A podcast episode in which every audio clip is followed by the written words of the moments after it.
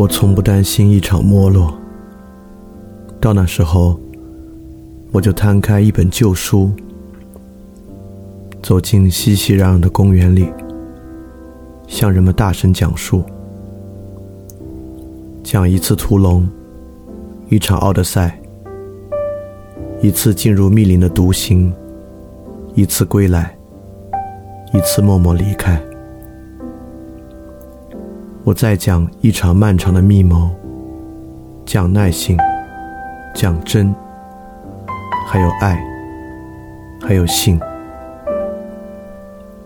讲到峰回路转，或与众人一起讲到结束，那就放下书，重新开始，开始一次屠龙，一次奥德赛。然后进入密林的独行，再归来，再默默离开。我不担心一场没落，没落的城市才揭示生活。如果夜太长，我们就点灯，夜就亮了。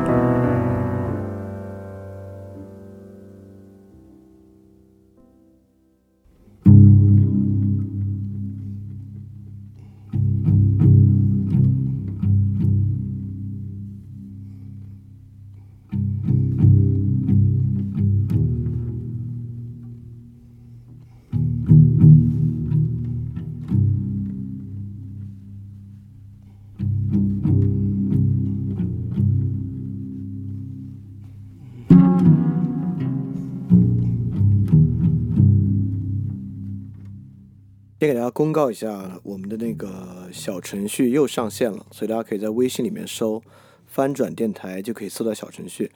然后小程序里面呢有很完善的播单，所以如果是尤其是要收听老节目的话，然后小程序里面的体验肯定是最好的。然后欢迎大家来体验，在微信里面搜索“翻转电台”就可以了。那么这个节目呢，跟着 Keynote 听的效果是最好的啊。然后以往的所有节目都有 Keynote。你可以在这个节目的简介里面找到 Keynote 的下载地址，然后如果你能跟 Keynote 一起听呢，就会能够看到对应的文字，所以对于理解这个整个节目的框架呢，会很有好处。如果你在听节目的时候听到咚的一声呢，就代表你听到了这个 Keynote 需要翻页的时候，所以你就对应的翻页就能看到下一页了。大家周一晚上好，我是刘晨，欢迎收听新一期的翻点二点零。那这一期呢是。我们终于来到了第一章单数期的最后一期，也就是第一章呢，现在看起来一共就是十八期，那么第十七期呢，就是我们这个文本线的最后一期，我们终于要第一章收尾了。那么这一期我们要讲的呢，就是康德的判断力批判，然后跟着判断力批判呢，我们也把康德哲学所谓我们要讲这个现代认识论进行一个收尾。就什么叫做现代意义上的认识论？这个现代意义的认识论能怎么样？它和康德之前我们讲到的啊，这个自然科学以及道德哲学有什么关系？以及它这个东西到底在解决什么样的问题啊？是我们今天主要要探讨的。尤其今天这个探讨完了呢，希望能够打上关于康德认识论一个特别重要的补丁，让大家真的意识到这是一个可以。呃，去贯彻的，甚至真的可以贯彻到生活中的认识论，因为我知道这很困难啊。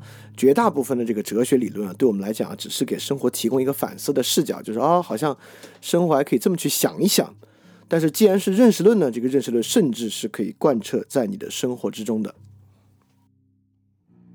那么，尤其是这一期呢，是关于这个康德判断力批判，然后判断力批判呢，也一直认为和美学和艺术有很大的关系。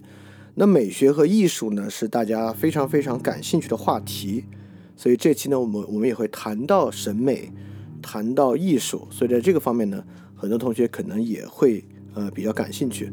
但是感兴趣的同学呢，我我得说啊，如果你真的是抱着那种比较我们平时经常能听到的关于审美和艺术的视角来听这期节目呢，你可能最开始会有点失望。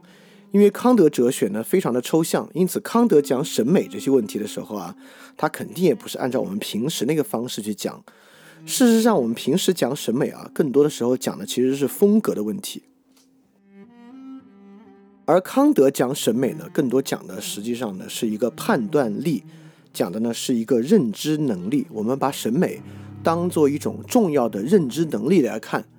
不过这个呢，大家也应该感到很欣喜啊，因为在康德的框架之中呢，这个审美能力啊，可是和科学认识能力平起平坐的哈。因为在我们的日常生活之中呢，这个艺术啊、审美啊，确实已经被这个科学认识啊打着满地找牙了。但是在康德这个地方呢，我们的情感。审美判断力和道德判断力以及科学的判断力，就是我们对于自然科学的认识能力，实际上呢是平起平坐、同等重要的。而我想最关键之处啊，就是认识康德不是割裂的谈这三点，而是这三点呢要形成一个系统。形成这个系统为了什么呢？就为了我们对于整体世界能够有一个更新的认识。好，这个更新的认识是啥？我在开篇的时候先说一下，让大家大概明白这期最主要我们要讲啥。你看啊，今天我们普遍认为这个全宇宙啊，漫漫宇宙之间绝对不止人类这么一个行星上是有这个智慧生命的啊。包括大家都很爱看这个刘慈欣的《三体》，在这个角度之上呢，我们相信有什么四维文明、五维文明啊、高维文明。那在这个情况之下呢，我们人类啊，到现在呢，积累下来一些东西，积累下来一些哲学。积累下来一些艺术，积累下来一些宗教，积累下来的一些科学认识。那这些科学认识呢？我们今天基本上认为啊，如果真有一个外星人啊，比我们更厉害的高维文明的话啊，那我们积累下来这些玩意儿啊，跟他们相比，简直是不值一提。也就是说呢，我们是在一个，其实我们是一个相当落后的文明。就像这个雷德利·斯科特拍的那个《异形》，尤其是最近的几部啊，就这个《异形：普罗米修斯》和《异形契约》。如果这么看呢，我们不过是一些外星高级文明在地球上做的一些小实验。就如果我们真的是他们做的这些实验啊，说不定他们哪天回来就给我们灭掉了。因此呢，我们其实大可不必太看重我们现在发展出来的这些文明啊、这科学啊等等等等的。这个呢，其实可能在宇宙中真的是一个相当落后的东西。所以说呢，不必特别看重它。第二呢，尤其是我们进入二十世纪啊，就是我们呃突飞猛进，我们也了解了这个人类啊是从古古猿等等传统的灵长类演化而来，在这个基础之上呢，我们的特殊性啊也被埋藏在这个慢慢的生物演化过程之中了。呃，这个自然界呢，赫然不是为我们而生。我们经常喜欢这样的话。就是环境保护不是保护环境，而是保护人类自己。一旦我们人类灭绝了，这个世界很快会恢复生机。我们很喜欢说这样的话。当我们说这样的话的时候呢，其实我们自己灭绝了，其实也无所谓，对吧？就是灭绝就灭绝呗。这地球上呢还会有别的生物，说不定再过上几百万年，又演化出新的这个智慧生命，说不定创造出比我们更好的文明，对吧？你每每这样想呢，就今天我们所拥有的这些东西啊。感觉啊，这个 价值又跌下几分，那又跌下几分，包括那平时生活中是不是要捍卫些什么东西，坚持些什么东西呢？就显，那这些东西呢，其实就显得更没有什么必要了，对吧？而不管是古希腊人、基督徒，然后传统儒家的天人感应啊，都认为整体自然。与人呢有某种和谐共处的关系，而人类的命运呢也处在这个整体宇宙命运中一个相当核心的位置之上。然后可以说啊，这个宇宙是围绕我们展开的，这个宇宙是为了我们而存在的。我们呢是这个宇宙中呃最重要的一个环节，我们是宇宙命运同体的。啊，这个观点在今天啊，大家肯定觉得已经不符合今日之宇宙观和今日之自然观了。呃，但是我们反过来说呢，今日之宇宙观和今日之自然观，恰恰呢也是今天很多问题的来源，尤其是虚无主义、相对主义等等啊，都是这样的来源。但确实啊，你让今天的人反过去相信这个宇宙和自然是围着人类转的，今天的人连相信地球是围着人围着人类转都难以想象呢，更不用说相信整个自然和宇宙是围着人类转的了。但康德 somehow 是有这样想法的。所以说呢，实际上我们今天就是回头来看，为什么在康德的视角之下，这东西竟然变得不那么荒唐了。当这个东西变得不那么荒唐的时候啊，实际上我们看世界、看待我们、看待历史的视角呢，就发生了非常非常大的改变啊！很多东西呢又变得值得追求起来了，这东西很重要啊！所以今天我们谈的就是主要来谈这么一个问题，谈康德如何把目的还原到自然之中的问题。好，我们现在就马上开始。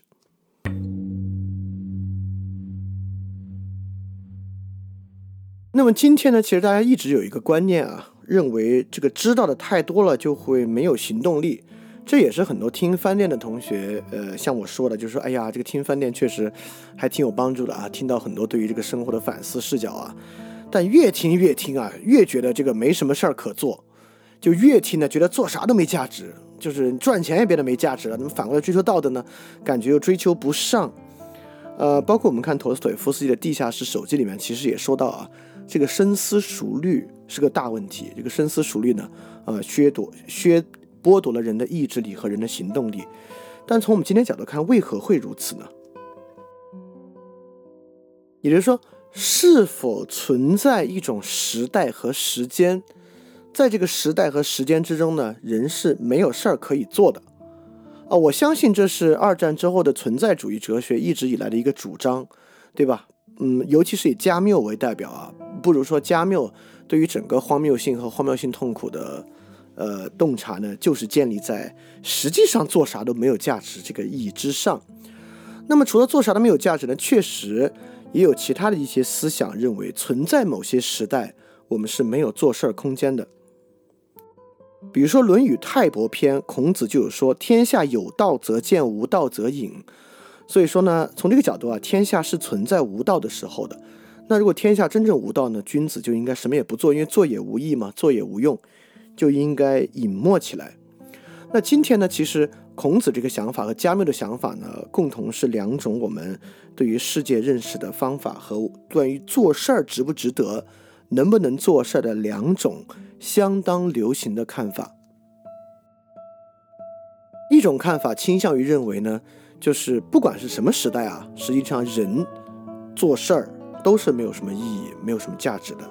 尤其是就像我们开篇一样啊，当你想到这个地球有好几十亿年的历史啊，这个人类往远了算六百万年，往近点算二十万年，沧海之一粟，不知道哪天核战争一来，大家集体携手迈向死，迈向灭亡。所以说呢，跟宇宙的尺度相比啊，人类更是这个白驹过隙啊，宇宙中一个微小的瞬间，那这个尺度一想啊，就是。诚如加缪所言，更更别说啊，想到每个人必然的死亡，呃，你做什么东西呢？如果死后没有彼岸世界的话，那都是生不带来，死不带去。这么想起来呢，好像没什么东西可追求。那第二呢，今天这个年代是比较糟糕的年代啊，大家也都有共识。那这在在这个情况之下呢，会觉得因为各式各样的原因啊，因为各种客观的原因，好，我们要呃，就是这个世俗语言说够了啊，我们慢慢慢连到康德的语言之上。也就是说呢，这个理性世界和道德世界中的法则啊，我们大家都信，人要这样，人要那样，人不应该撒谎，人要帮助他人，这种我们都信。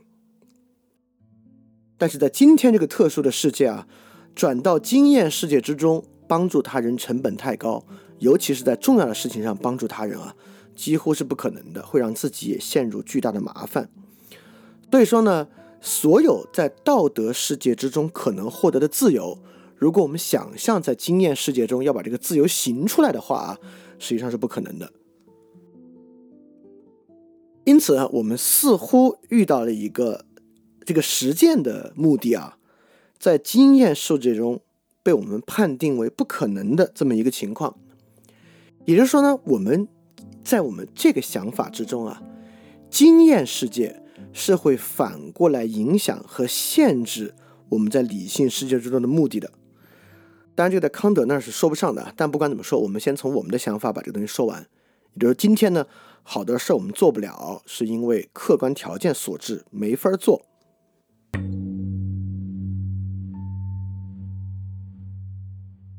确实啊，我们也可以反过来看到，实际上呢，我们不能把实践自由啊想象的像超能力一样。康德也并不这么想，就人有自由啊，有这个实践，有道德律令，但这个道德律令啊，绝对不是脑子里想想当就实现了，不是这么运作的。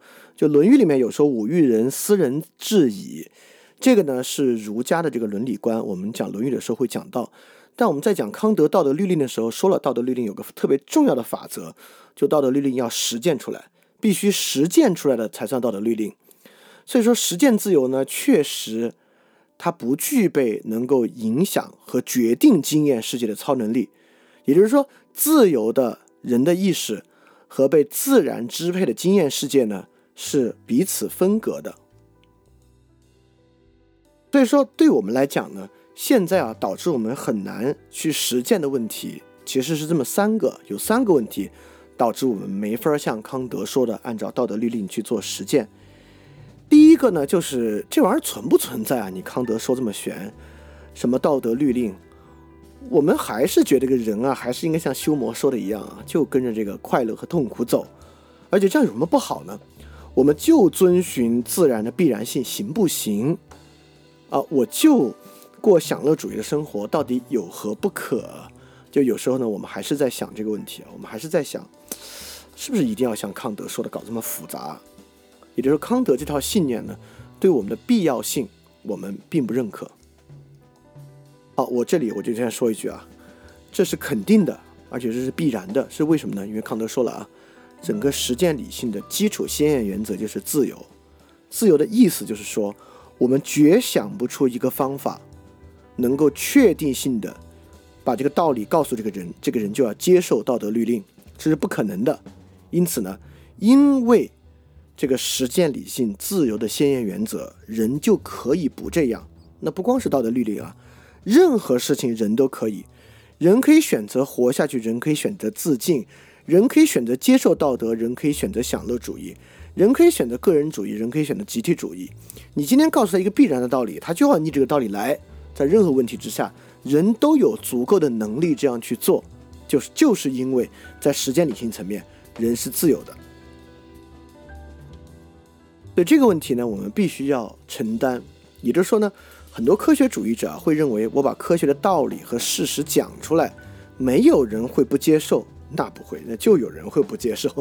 所以在实践领域呢，人是以自由为根本的先验原则而存在的。所以在呃这个道德实践领域呢也是如此。好，第二，这个假设啊，呃，我们觉得实践理性呢有点道理，这个道德律令呢我们也想遵守。但是呢，一到实际的事情啊，我们认为任何事情都有两种解释。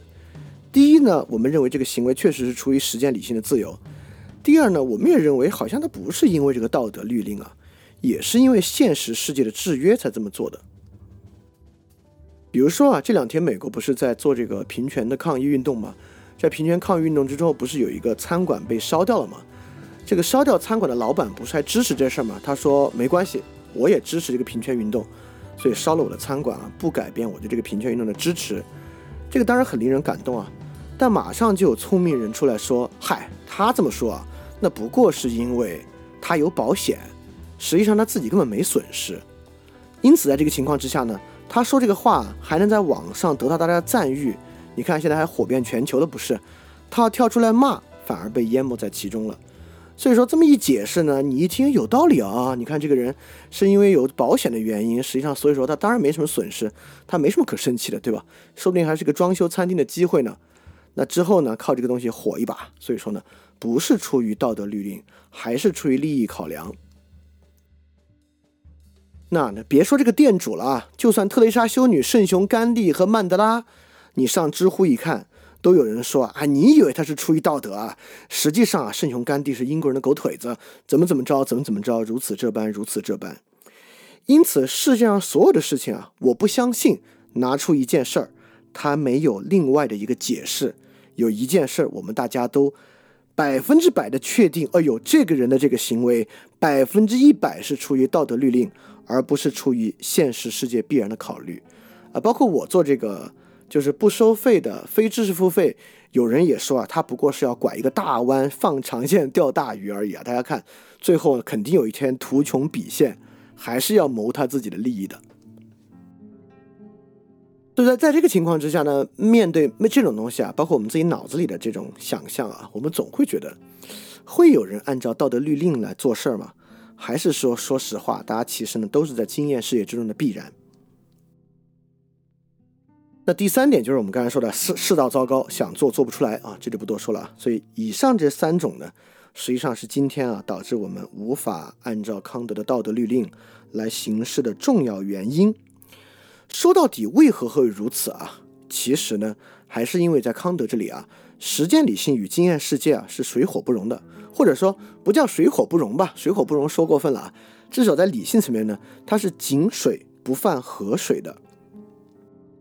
也就是说，假设我们对道德的想法不是康德这样的，而是那种经济学的互惠合作，也就是说，什么是道德呢？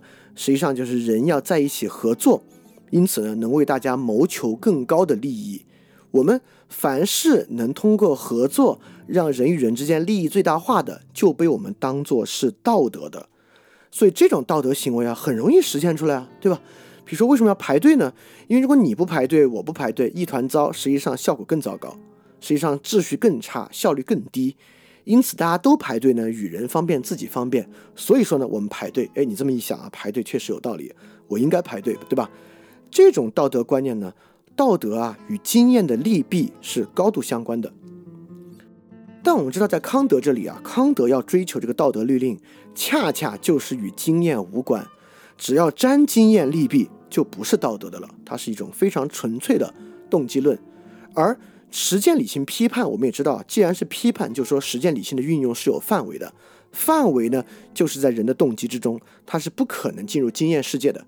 实践理性无法对经验世界做出判断，因此呢，某种程度上啊，康德这些实践理性呢，不过是一些好想法。这些好想法对我们来讲啊，很容易来证明世界有多坏。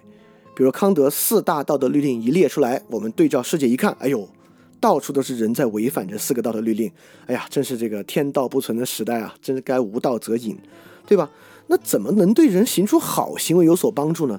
感觉啊，由就正是由于实践理性啊，无法对经验世界给予规定，所以说呢很麻烦。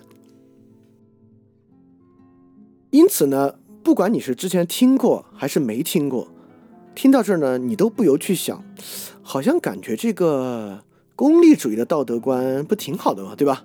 它能够从实践中来到实践中去，能够建立道德与利弊的关系。这样说的呢，我们一能理解，二能执行。为啥非要搞康德这套呢？对吧？那这个呢，你应该去回去听听之前一期节目。之前一期节目我们有半期的时间啊，在讲功利主义道德观的诸多问题啊。我我知道这功利主义道德观啊，尤其是社会生物学非常 powerful。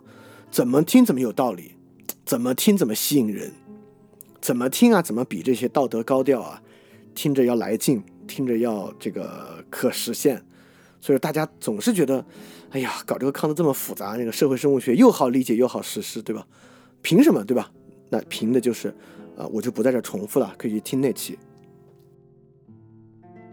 好，为了说明啊，为啥我们要兜康德这个大圈子？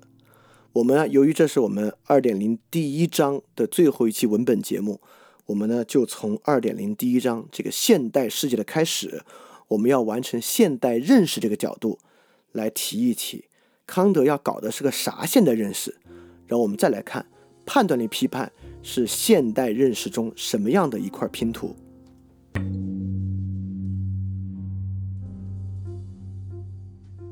那我们整个翻店二点零第一章的根本目的呢，就是把康德的这个认识论讲明白，并且把它认为是现代认识的起点。也就是说啊，康德是这个蓄水池，我们呢脑子里面有好多没有被克服掉的问题。这个问题最好的克服方法呢，就是先把康德这套接受下来，我们再来看看怎么批判康德，慢慢慢慢进行一些修正。但是呢。康德这套先接受下来，是能够克服我们过去问题非常好的一个方法。我们过去的问题是啥呢？也就是我们之前说的，实际上我们今天的认识还停留在康德之前呢，还是笛卡尔修谟那个时候的一些认识。也就是说，笛卡尔的理性决定论、修谟的纯粹功利主义、卢梭的反现代性，实际上呢，我们现在还在玩这个。就康德都解决了他们的这些问题，我们都还没玩转康德，所以我二点零第一章呢，就是让大家先接受康德，我们先搞定这个现代认识，再往下走。当然，这不是说是我们大家的问题啊，或者这是中国的问题啊，这是全世界的问题。就是我们现在还没有搞定康德的认识论。当然，我们发现我们实际上逐逐渐渐在呃分批分批的接受康德啊。例如呢，呃，从康德里面脱胎的罗尔斯的这个现代政治理论，实际上呢是我们今天的公共是我们今天的公共常识。但是认识论呢，由于比这个政治伦理要深，所以我们今天其实还没有搞定。那这个现代认识的好处是啥呢？实际上，康德调和了现代自然科学的认知体系和其他认识。我们今天这个认识体系啊，实际上现代自然科学和其他认识是完全相斥的。这个其他社会科学啊，要不搞得跟现代自然科学一样，就搞不下去。这个宗教啊，跟自然科学也风马牛不相及，这个水火不容。也就是说，科学呢，现在是以一种排除性的姿态，要把其他一切东西赶尽杀绝这么一个态势，啊，这个态势呢，会让现代的这个认识相当相当的失衡。所以简单来说呢，我们今天要么就是科学不可知论，像休谟那样，我们认为这些都不可知，所以容易进入一种怀疑主义或者享乐主义、虚无主义的境地；要么呢，就是两种，今天最火的，第一种呢，一想到科学啊，我们就就觉得这玩意儿笼罩一切。决定论，尤其我们要消除的呢，就是人的自由。我们认为，在科学之下，其实已经没有人的自由了。这个没有人的自由呢，我们就觉得好像很多问题啊，都不必从人的角度去解释。每当我们说到一个什么解决方案，这个方案推到人的自由意志呢，我们就觉得是空话。只要想不出来一套公立体系，想不出来一套法律体系呢，就是很幼稚的想法。就我们认为，自由意志呢是不值一提的，是不可信任的。这个呢，不如说是今天社会一个相当相当大的问题啊。这也是之前我们说啊，时代的症结在自信心的这么一个说法。因为自信心里面最缺乏的呢，就是对自己自由意志的自信心。每个人都觉得自己的自由意志啊是个屁啊，因此集合起来呢，这个社会也不可能通过教育和自由意志带来任何改变。这是第一个想法。第二个想法呢，就是我们一说到人的自由意志呢，就很需要自然奇迹带来一些迷信。大家可能觉得现在是迷信消失的年代啊，其实不然。嗯，就比如说我们之前其实提过啊，就有一本叫做《秘密》的书，这个《秘密》的书呢，大概就是一个心想事成论。这种心想事成论啊，再结合今天瑜伽的法门，包括一些偏门的心理主义和心理治疗，其实构成了今天另外一个跟科学系统针锋相对的迷信体系。啊，我管这个叫心想事成教。也就是说，今天很多。打着心理学的幌子，甚至打着科学心理学的幌子，但实际上底层呢，还是一套心想事成的想法。呃，就是一般心理学管这玩意儿叫积极心理学啊，包括什么有一些叫做非暴力沟通啊，等等等等，都跟这个有点关系。所以今天呢，我们很失衡的想法，要么人的自由就不行，要么人的自由呢，就像有超能力一样，它能够影响经验世界。这个呢，实际上就是我们还没有搞定这个自然的必然与人的自由之间的矛盾。这个东西一直以来啊，在康德以前的时代，这两个东西是顶着的。但康德从根本上解决了这个问题，因此呢，我们管康德叫现代认识。我们就是要从康德这里，竟然能够找到一个我们的自由和科学认识的自然必然相融的体系。而今天这个判断力呢？就是彻底把这两个体系连到一起，一种桥梁式的方法。因此，我们对世界呢能够有个圆融贯通的理解，非常非常重要啊。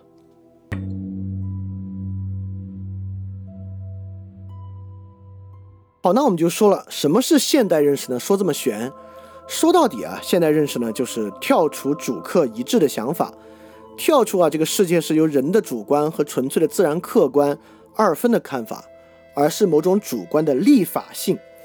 也就是说，不管是科学主义啊，我们的想法要去符合事实，还是那种迷信，认为我们的想法可以改变事实，都是做我们的想法和事实截然两分。因此呢，这个世界呢有主观有客观，主观呢是我们的想法，客观呢是不以我们的意志为转移的，脱离了人都存在的实存物，就是那个人类都灭绝了，竟然还可以很快恢复生机的地球。那从康德来讲啊，根本就没有这个东西，没有脱离了人很快恢复生机的地球。但这个呢，绝对不是那种客观唯心主义想法啊。我觉得这句话呢，是大家之前有没有听懂的试金石？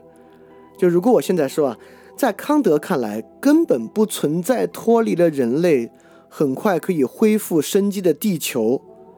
如果这句话你现在能够理解，并且能够说得出来，嗯，我理解，如此这般，如此这般，没有这个地球，那说明之前的部分听懂了。如果你觉得啊，为什么呢？难道人类不存在，地球就不存在了吗？如果你还这样想呢，你还是主客二元的想法，就你还没搞定这个现代认识主观的立法性。我简单说一下啊，生机、地球恢复，这一切都是人的认识。脱离了人的认识，我们是否以行星、恒星、宇宙、星系来构造这个东西都没有。脱离人的理解和人的意识。这一切构成秩序的概念都不复存在，因此你说脱离人地球是什么样呢？不知道，脱离人没有地球这个整体概念。那你说地球的物质实体呢？对不起，我们只知道地球的显象，我们并不知道地球的物质实体。啊，这是我最简单的说下这个事儿啊，就整个为什么说脱离了人不再有什么地球很快恢复生机这回事儿，我们到维特根斯坦啊再来细说。啊，好，我们现在先来说这个，不是主客一致，而是主观的立法性，怎么个立法性？因为啊，一旦主客一致，其实我们就在想一个事儿，对吧？就是这个经验，就我们经验到的客观世界是啥样，我们能把它如实的描述出来，如实描述我们经验的客观世界。也就是说，我们不描述出我热我冷，而是更如实的描述出这是三十二度。甚至我们不描述三十二度，我们说在这个温度之下，这个水银榜内部压强是多少多少帕，哇，越来越接近一个自然的客观，对吧？康德就认为呢，其实没有这个事儿，重要的呢就是鲜艳，也就是说呢，其实人啊，并不是在去感受一个纯粹客观的外部事实。在这个外部事实之前啊，早有很多东西在我们脑子里运作了。这我今天肯定不可能从头讲一遍啊，我就提一提啊。首先有鲜艳感性，有鲜艳知性。因此呢，我们认为啊，自然世界有必然性，不管是个牛顿力学，还是任何其他的想法，康德就说呢，这个必然性啊，不在自然世界之中，而在于我们的鲜艳结构之中。就牛顿力学、基因突变、演化论。这些东西不存在于物质体的世界之中，而存在于知性之中。因而呢，叫知性为自然立法，对吧？这个东西呢，不是在自然之中的，而是我们人用我们的知性立的法。这个东西呢，就是自然形而上学。那在这个体制中呢，物质体啊，就作为这种认识的守门员，限制知性，为信仰留有余地。限制方法呢，就是物质体。说到底，我们了解的不过是显象，而不是物质体。好，转过来说实践理性。那刚才啊，我们说的这个自然科学呢，是以这个鲜艳感性和鲜艳知性为鲜艳原则的。那么人人的意志以什么为鲜艳原则呢？以自由为鲜艳原则。那这个自由之中能不能再多说一些？当然可以了，就是理性为行动立法，就是康德的道德形而上学。我们讲的道德律令。那的这个也是我们能够为行动立法，因此不管是客观还是人自己，都是以我们的理性为其立法，就是纯粹理性，也就是我们对自然的认识，这个知性为自然立法，实践理性为人的意志立法。而这两个东西呢，因为物质体的限制性，还互不干涉，自然原则绝不影响人的自由。而人的自由呢，也不可能在自然之中心想事成。因此，不管是科学反过来消解人的自由意志，还是人的自由意志可以心想事成的改变外部世界，在康德这说的很明白，这都是不可能的。这根本就是两套认知体系，是人心中两种互不干涉的立法而已。好，这个呢，就是这个现代认识的一个基础了。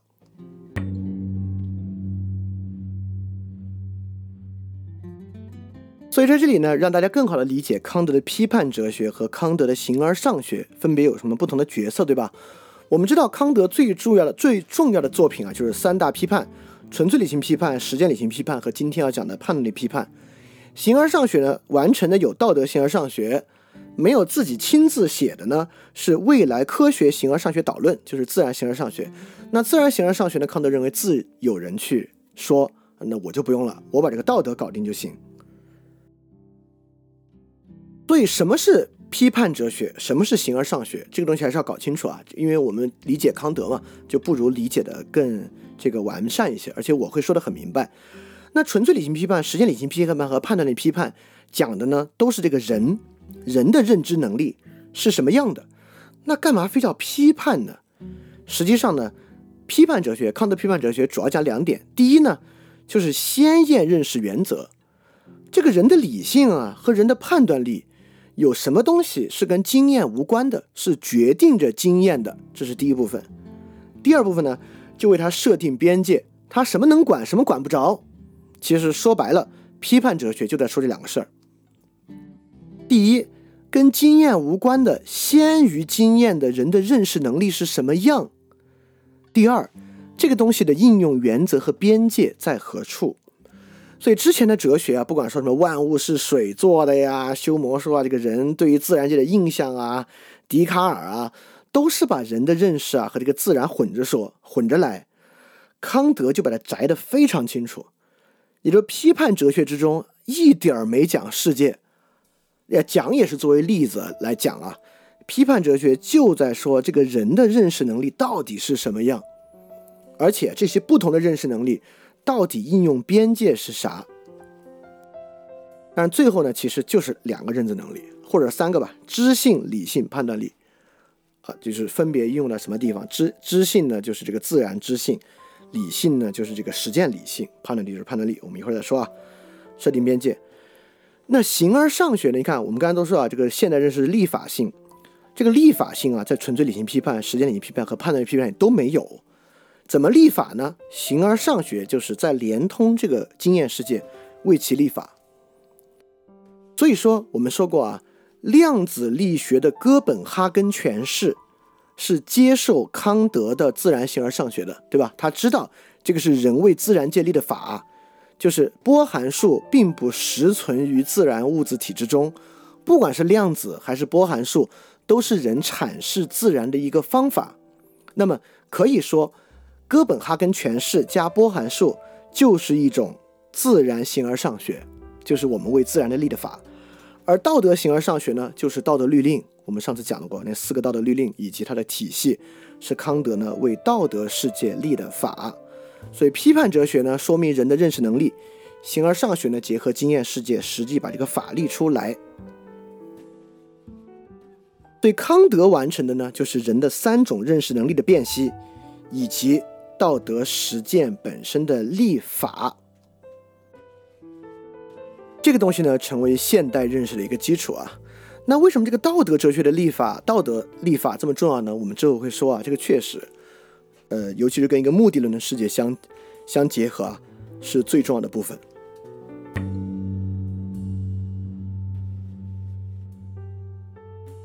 所以说。我们再接下来说，你可能还觉得啊，这个现代认识搞下来，这个到底要说啥？好，到底说到底呢？康德认为，现代认识，如果你接受了，你也理解了，你就可以回答三个问题：人能知道什么？人应该做什么？人可以希望什么？这三个问题，问题二和问题三，在一个纯粹科学主义的世界观之下都无法回答，解答不了。我们今天的虚无主义和彷徨呢？大多来自于无法回答人应该做什么和人可以希望什么这两个问题，而康德呢，人能够知道什么就是自然形而上学，对吧？需要先验感性论和知性作为基础。那比如说啊，到这个量子力学呢，有这个测不准原理啊，等等等等，我们就知道哦，原来人啊认识自然的边界在这儿。到这个量子的层面之上呢，就这个动量和位置啊就不可能都知道了啊，这就是人能知道的边界。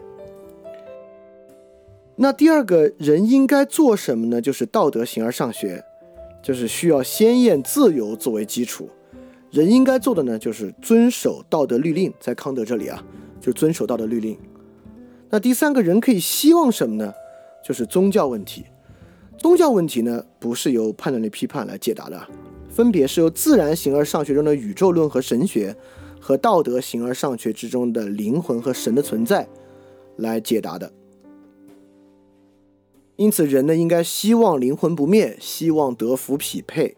啊，这个如果你今天第一次听，会觉得我靠，前面都还可以，怎么突然一下搞这么迷信啊？那你你如果听了之前的内容，你就知道这不迷信啊，这都是康德体系延续下来所推出的必然的理性概念，要去接受的。所以，一个拥有现代认识的人呢，在心里呢就对这三个问题很明白，他知道呢，人知道的自然知识是来源于哪里，以及它的边界是啥。他知道呢，这个东西影响不了人的自由。第二个呢，他知道人有完整的自由，因着完整的自由呢，人应该做的呢，就是道德律令。道德律令呢，简单来说是康德所立下的道德律令。再往前推进呢，是一系列的个人道德信念和公共道德信念。我们讲罗尔斯那期，其实在讲啊，这些道德信念呢，都是人应该去做的事情。那么人可以希望什么呢？就是这一套。解决二律背反，以及解决现实道德律令和实际经验相左这套背后的这个宗教原则，这是人应该希望的。所以说，如果一个人真的这三个问题都了然于胸啊，我相信活的应该还是挺充实的。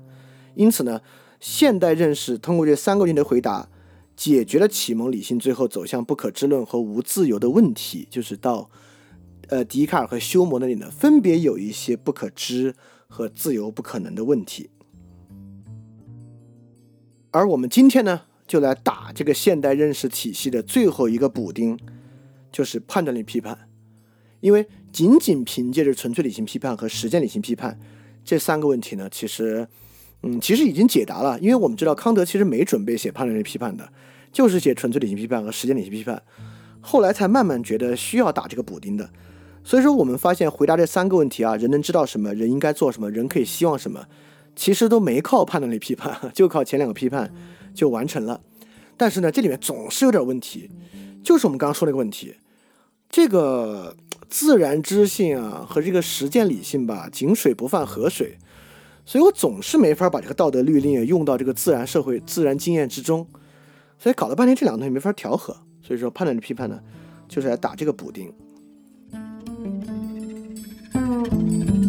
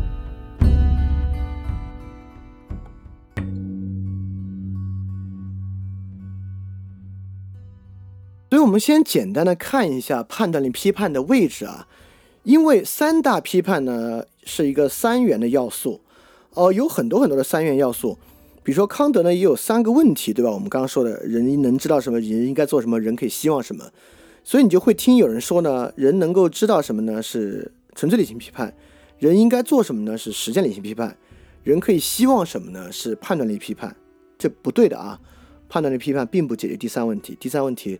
是前两个批判共同解决的，所以说呢，呃，经常由于有很多三元的要素，而康德呢又是三大批判，我们有时候呢就望文生义的往里去对。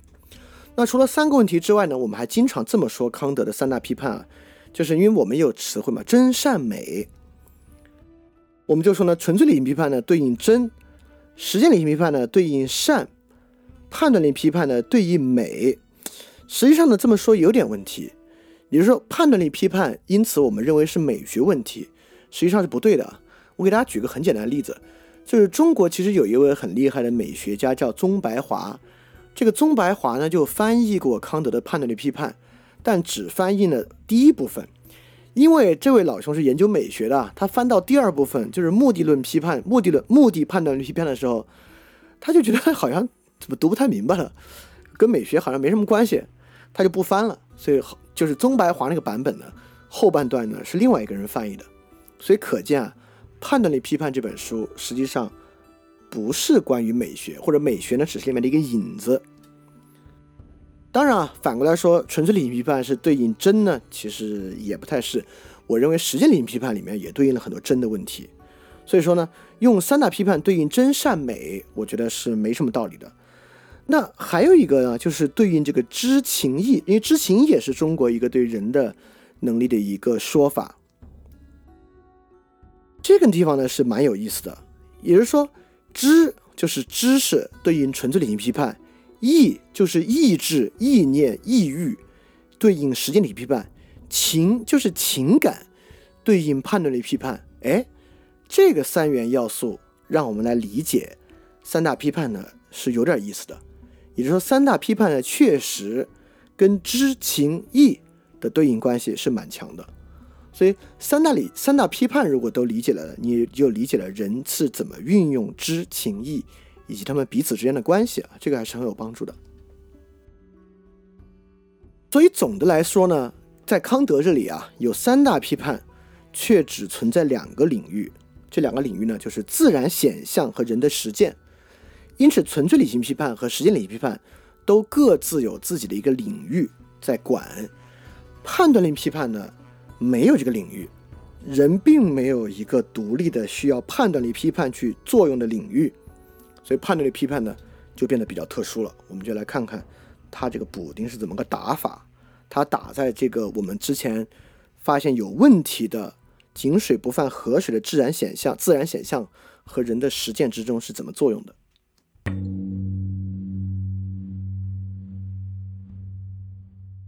所以很显然啊，现在康德的认识体系里面里面有个缺陷了。这个缺陷呢，就来源于批判。我们刚才讲了，批判的意思呢，就是要说明它的应用边界。现在自然和自由呢，就井水不犯河水了。所以总的来说，我们人是要干嘛呢？我们人是想自由的实践，还是想顺从自然的决定呢？啊，当然，人还是想自由的实践的。所以说，现在的问题是自由限制了自然，令人烦恼，还是自然反过来限制了自由，令人烦恼了？当然是后者，对吧？我们并不抱怨说，哎呦，你看这个人的自由啊太大了，这个自然规律啊都被我们影响的改变了。我们一般不抱怨啊，我们抱怨的就是我想自由的行动，但是我行动不出来。我想自由的行动，但现实太残酷，是这么一回事儿。好，那我们就反过来看啊，这个自然怎么就限制住了自由呢？是因为康德这个知性自然啊，实际上呢还是一个牛顿式的世界，也就是说，康德的知性自然，在这个知性十二范畴理解之下的自然，实际上是一个机械论的世界。总的来说啊，是一个机械论的世界。因为康德自己其实也是个科学家嘛，所以康德对于科学的认识还是很完善的。呃，康德呢是相信。我们所理解的自然显象啊，是受机械论支配的。那既然受机械论支配呢，那确实就有很多力学原理运作在其中。对我们的自由来讲呢，其实就有两个问题。第一个问题，既然是机械论世界啊，我们的自由有时候没什么抓手，因为我们知道机械论世界是用力学来推动的嘛。实际上，我们的生活也是啊，包括这个《自私的基因》这本书，就是用这个基因的力来反推人类之道德。那在这个情况之下，道德都力学化了之后呢，那我们在想做什么，好像总是不如这个基因有抓手，对吧？康德的知性自然世界呢，实际上是一个机械论的世界。第一呢，我们的这个意志啊。很难找到一个力学抓手。第二呢，就是我们觉得自自然的限制，对吧？就是我们不管做什么，你受到自己精力的限制，受到钱的限制，受到权力的限制，等等等等啊，实际限制是很多很多的。所以说，不管我们的脑子多自由，我们可以脑子自由上天了，但如果我们最后活的世界、去经验的世界是一个纯粹机械论的世界，这个脑子里的自由啊，就格格不入。因此，如果我们所经验的世界必然是一个机械论的世界，就不行。所以，这就回到我们最开始说那个问题了：我们怎么反过来重新相信我们所经验这个世界，不光是一个力学的机械论世界，它是有目的的。好，现在你可能还觉得这玩意儿太离经叛道了，不叫离经叛道，或者太荒唐了吧？让我们来讲。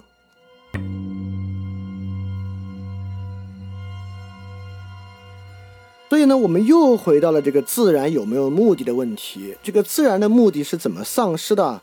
我们个人主义和平民社会单有一期讲自然的消亡，那期呢就是在讲自然的目的论是怎么怎么一步步消失的。感兴趣呢，可以去回去听那期。如果我们简单重述呢，就斯多葛学派抛弃了自然的世俗经验，纯粹变成了一种个体的心灵经验。然后呢，库萨的尼古拉又用无限的概念让人类不处于自然的最高位置了。然后哥白尼革命呢，就这个地心说变成日心说，这个自然的目的呢可能有吧，但跟人就无关了，就不是以人的目的为目的了。但这这还行对吧？我们人们反正你告诉我啥目的啊，不是我的目的我也能行。别人的目的嘛，反正是自然目的，我就跟着遵守。但伽利略呢，一把亚里士多德的整个物理学体系一颠覆啊。这个自然界的就没目的了，自然界没目的呢，在伽利略手上就彻底变成了一个机械论的自然观。当然，如果你没听过那期啊，以上这些可能心通天书，你可以回去再听一听。我敢保证那期非常非常有趣。所以说，如果真的啊就是个机械论世界，那么凭什么容得下人的目的、人的想法、人的道德呢？就容不下。所以说，其实这个困境啊，我们在那期节目里面就提得很清楚了。那期节目的最后啊，其实就在讲康德。如果大家可以看的话，你看啊，这个封面上我们用的那个钢镚儿，用的就是康德，对吧？所以说，实际上那期最后呢，我们就是说康德挽救了这个机械论的自然观。但那期呢，就拿三四页讲啊，其实也讲的不清不楚的。你听完那个，我相信，如果你不了解康德哲学啊，也没有人真的理解啥意思啊。所以这次呢，我们用了十八期的内容啊。你应该现在能理解哦，原来这个自然目的是如这么回来的啊。好，我讲这部分，我讲这一页呢，其实主要是说啊，这个自然变成机械的自然啊，不是从古至今就如此的啊。实际上呢，它是经历了漫长的过程，这个目的被抛弃掉的，这个目的的抛弃和这个目的的回来。呃，很重要。也就是说呢，如果康德仅仅是回到古希腊的世界观是不可能的，对吧？我们怎么可能回呢？在中间被这么多人革命了这么多次，回不了。所以康德如果没有认识论上的巨变和巨大革新，这个目的是回不来的啊。所以主要是说明这个问题啊。这个确实啊，如果当时你看到这个自然的抛弃历史啊，你会发现这个抛弃的相当之彻底。所以康德能够将自然目的恢复回来呢，其实很不容易，很不容易啊。这个是一个。非常伟大的创举。好，我们就回来想了，这个自然有目的这事儿，为什么不可思议？或者为什么说今天，其实你想想，好像也没有那么难以理解。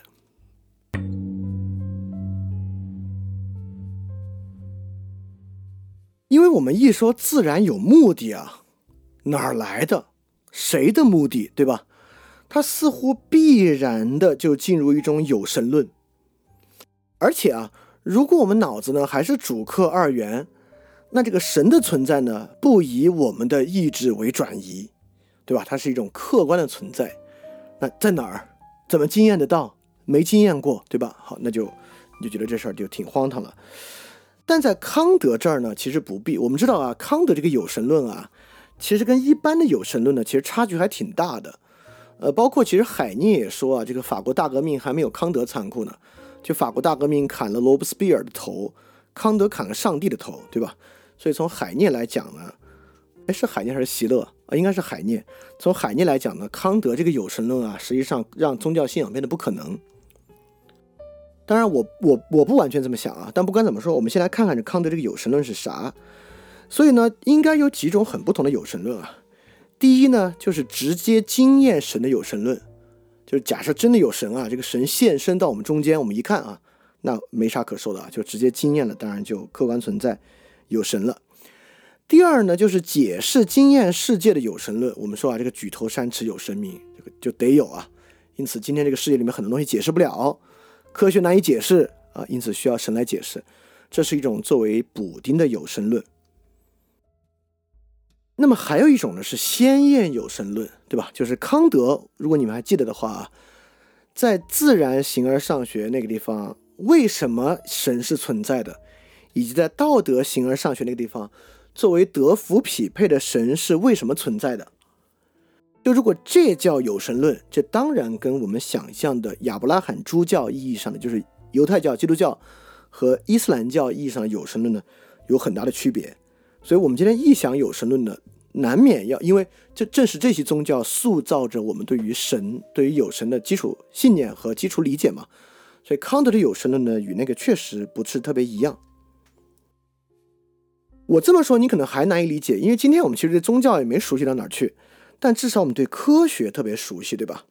我们今天三号也相信科学决定论，就你要相信康德认识的，你也信，就是在至少在经验、自然显象之中啊，是这个科学决定论的。你看啊，我们也有几种科学决定论。第一，要么我们直接经验过科学决定论，对吧？比如说，我们现在有一个行呃神经科学实验。这实验啊，谁做都是那个结果，不可能有第二个结果。即便把这个实验结果告诉你，你也得那么做。也就是说，比如说这个实验里面啊，呃，给你十块钱，你要下赌注。也就是说啊，这个实验决定，只要我把实验变量设成这个，你无论如何都会投十块，没有任何别的可能。你故意输，你都投十块。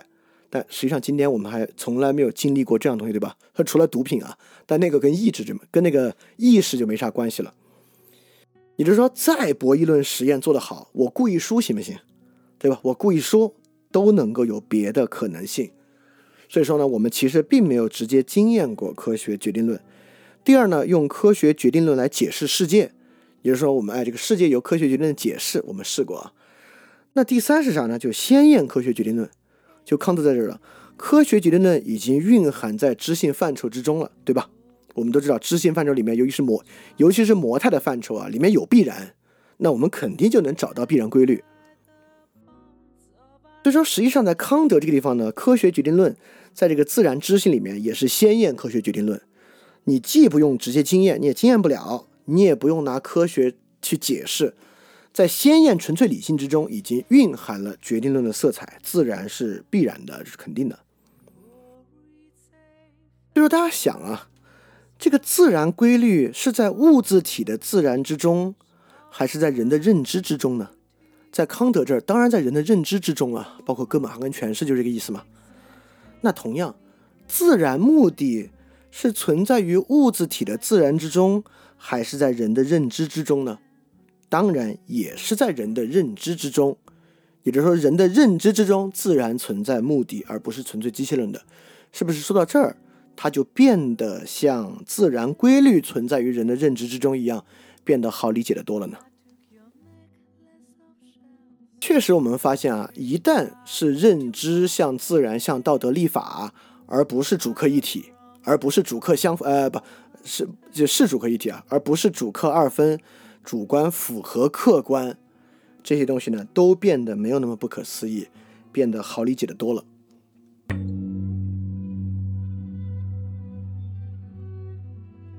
所以说，说到底，判断论批判呢是一个判断力批判呢是一个目的论，因此它不是个美学著作，它是一个目的论著作。判断力批判去判断的对象是什么呢？去判断的对象呢，就是目的。所以，纯粹理性批判呢，是在说明理论哲学的先天根据；实践理性批判呢，说明实践哲学的先天根据；判断力判断力批判呢，说明目的论的先天根据。blah blah blah blah，啊，就是这么一套体系。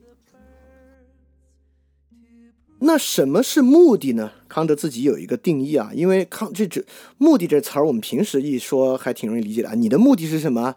对吧？一到康德这儿，好像变得很复杂，但实际上跟我们平时说那个目的有点关系。康德说目的是啥呢？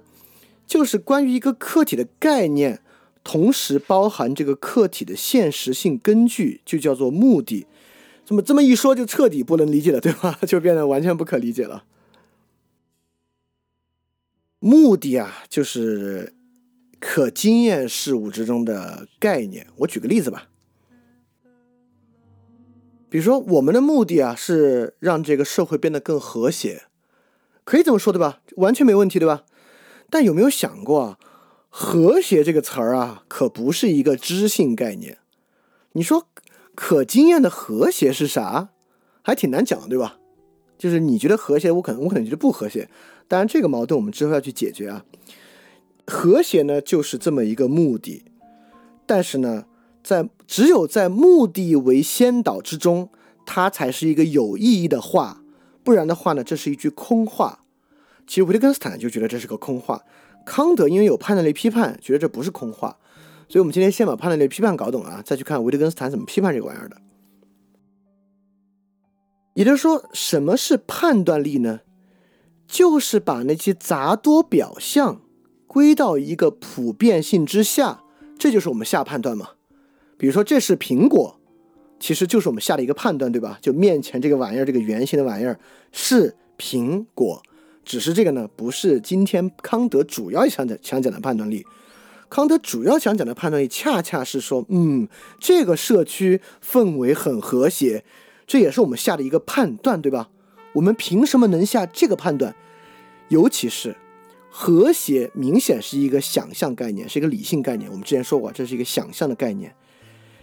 现在康德就是要找这个想象概念的现实性根据是啥。如果有，这就是目的。好，我知道这事儿还是没有那么好理解啊。我们举实际的例子来看。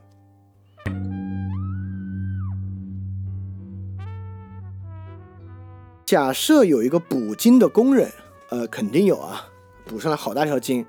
他说：“哎呦，今天我们抓了一条好大的鱼啊！”这是个判断。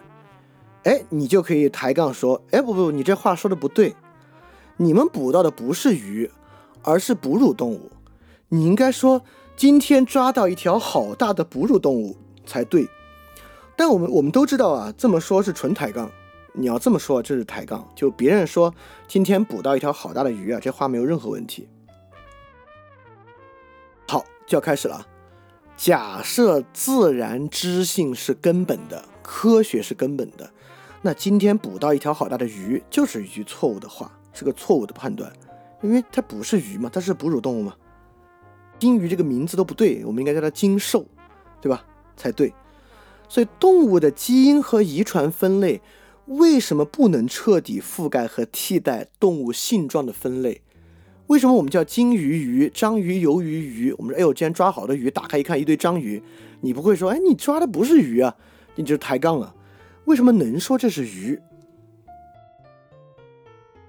还有个更重要的东西啊，就这玩意儿是怎么扯到审美上面的？肯定不是因为鱼漂亮啊。好，我们就来看这个问题。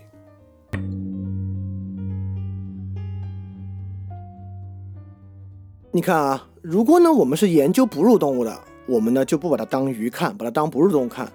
我们呢是长期从海里往上捞生物赚钱的，那捕到的就自然是鱼。认为鲸鱼是鱼啊，肯定更符合捕鱼者的目的。一个长期从事远洋捕鱼和捕捞业的人呢，把它当鱼看更符合。如果你是研究，或者你就是这个人秉持科学主义啊，一切以最前沿的科学划定人类对于世界的理解，那当然你要主张鲸鱼是一个哺乳动物了。所以你看啊，不同的目的呢，会导致不同的判断。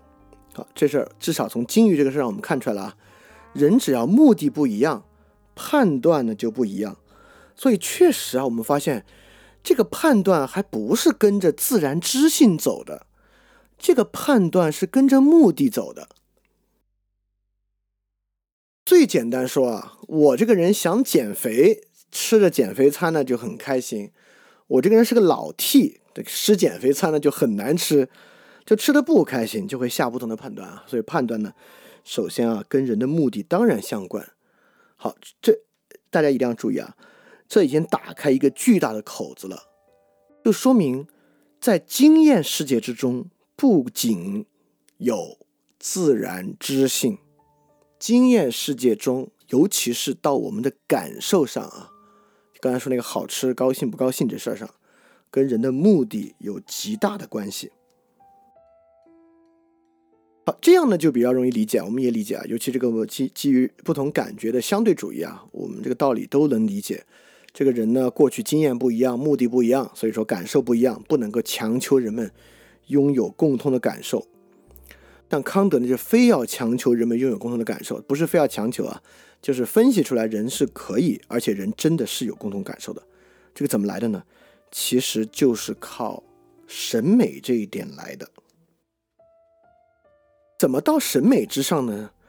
是因为，就像自然知性有先验形式、先验感性论、先验知性论，实践理性具有先验形式、自由一样，目的判断也有先验形式。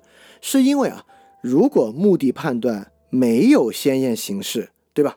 它就是人不同的人的经验会下不同的判断，那其实是纯粹理性的一个应用嘛，对吧？是一个经验的判断力。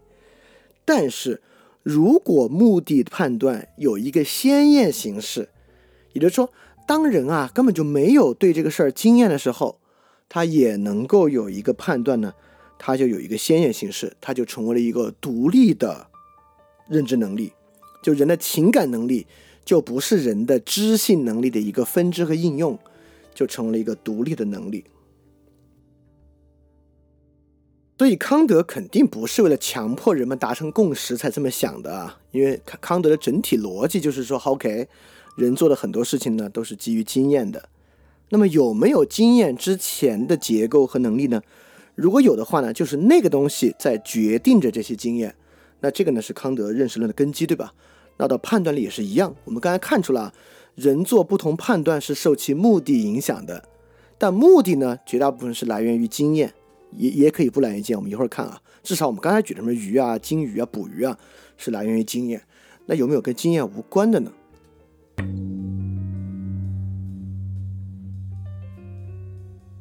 那我们现在就看到美的问题。一般来讲呢，今天我们流俗的观点啊，美有两个东西决定：要么呢，美是一个个人口味，不同人对于美的感觉呢都不一样，就是他过去的经验决定了美。他要长在日本呢，他觉得浮世绘美；他长在美国呢，他长在现代啊，他觉得这个现代艺术美；他的文艺复兴呢，他觉得文艺复兴艺术美。也就是说，不同人的经验呢，决定了他对于美的看法，这是一个想法。第二个想法呢，就是美是由知性决定的，就是谁都觉得黄金分割美，谁都觉得对称美。这个美呢，跟人的感受无关，它跟这个知性对象的空间分布相关。一般来讲，这两个想法比较像。啊，但这两个想法之下呢，人对于美的感觉是不自由的，对吧？言下之意呢，就是说啊，只要弄成黄金分割，谁都觉得美，你不会觉得不美；凡是不对称的，你就一定觉得不美，你不觉得美。但赫然不是如此啊。第二，好像这个人呢，必然受他过去的经验来影响其对于美的判断。人是不可能自己去改变自己的品味或者培养自己的品味的，或者呢，人是不可能现在。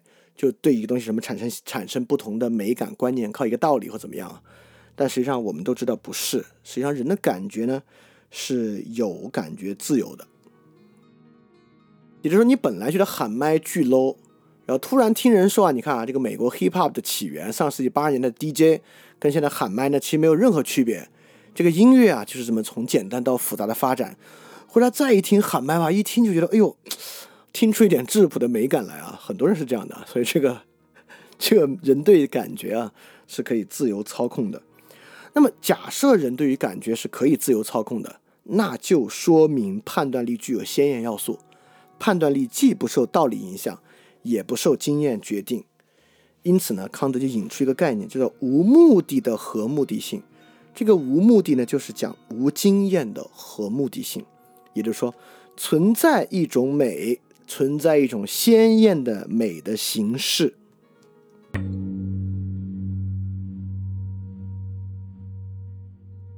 所以总的来说呢，判断力呢是有普适性的，它脱离各有各的偏好和经验。在康德这里呢，把判断力分成两种，一种叫规范的判断力，一种叫反思的判断力。规范的判断力很好理解啊，刚才我们说鲸鱼是哺乳动物，这个判断呢就是规范的判断力，它其实呢还是以自然知性知识作为基础的。假设我们说明白什么是哺乳动物，我们再看鲸鱼的各种。身体状况和鲸鱼的遗传链，我们就知道哦，这是哺乳动物，这是从陆地上又回到水里的。因此呢，这种判断鲸鱼是哺乳动物是一个规范的判断，是基于知识的判断。但我们到雪山那儿，我们说，哎呦，雪山真美，这不是规范的判断力，没有任何一个知识必然的推论出雪山美。这个东西呢，叫做反思的判断力。也就是说呢，审美判断力，什么好吃，什么美，不属于规范的判断力，而属于反思的判断力，是把一个客体放在我们面前，我们反过去想我们的感觉，然后下一个判断，因此叫反思啊。因此呢，这个东西从基础之上非常棒，它就与修魔那种快乐和痛苦的直接感觉不同了。就这种审美判断，其实不是一个直接感觉。是一个反思之后的感觉，就比如说有那种以丑为美的艺术啊，就是那种很夸张的东西。我们第一感觉呢，其实是有点厌恶的。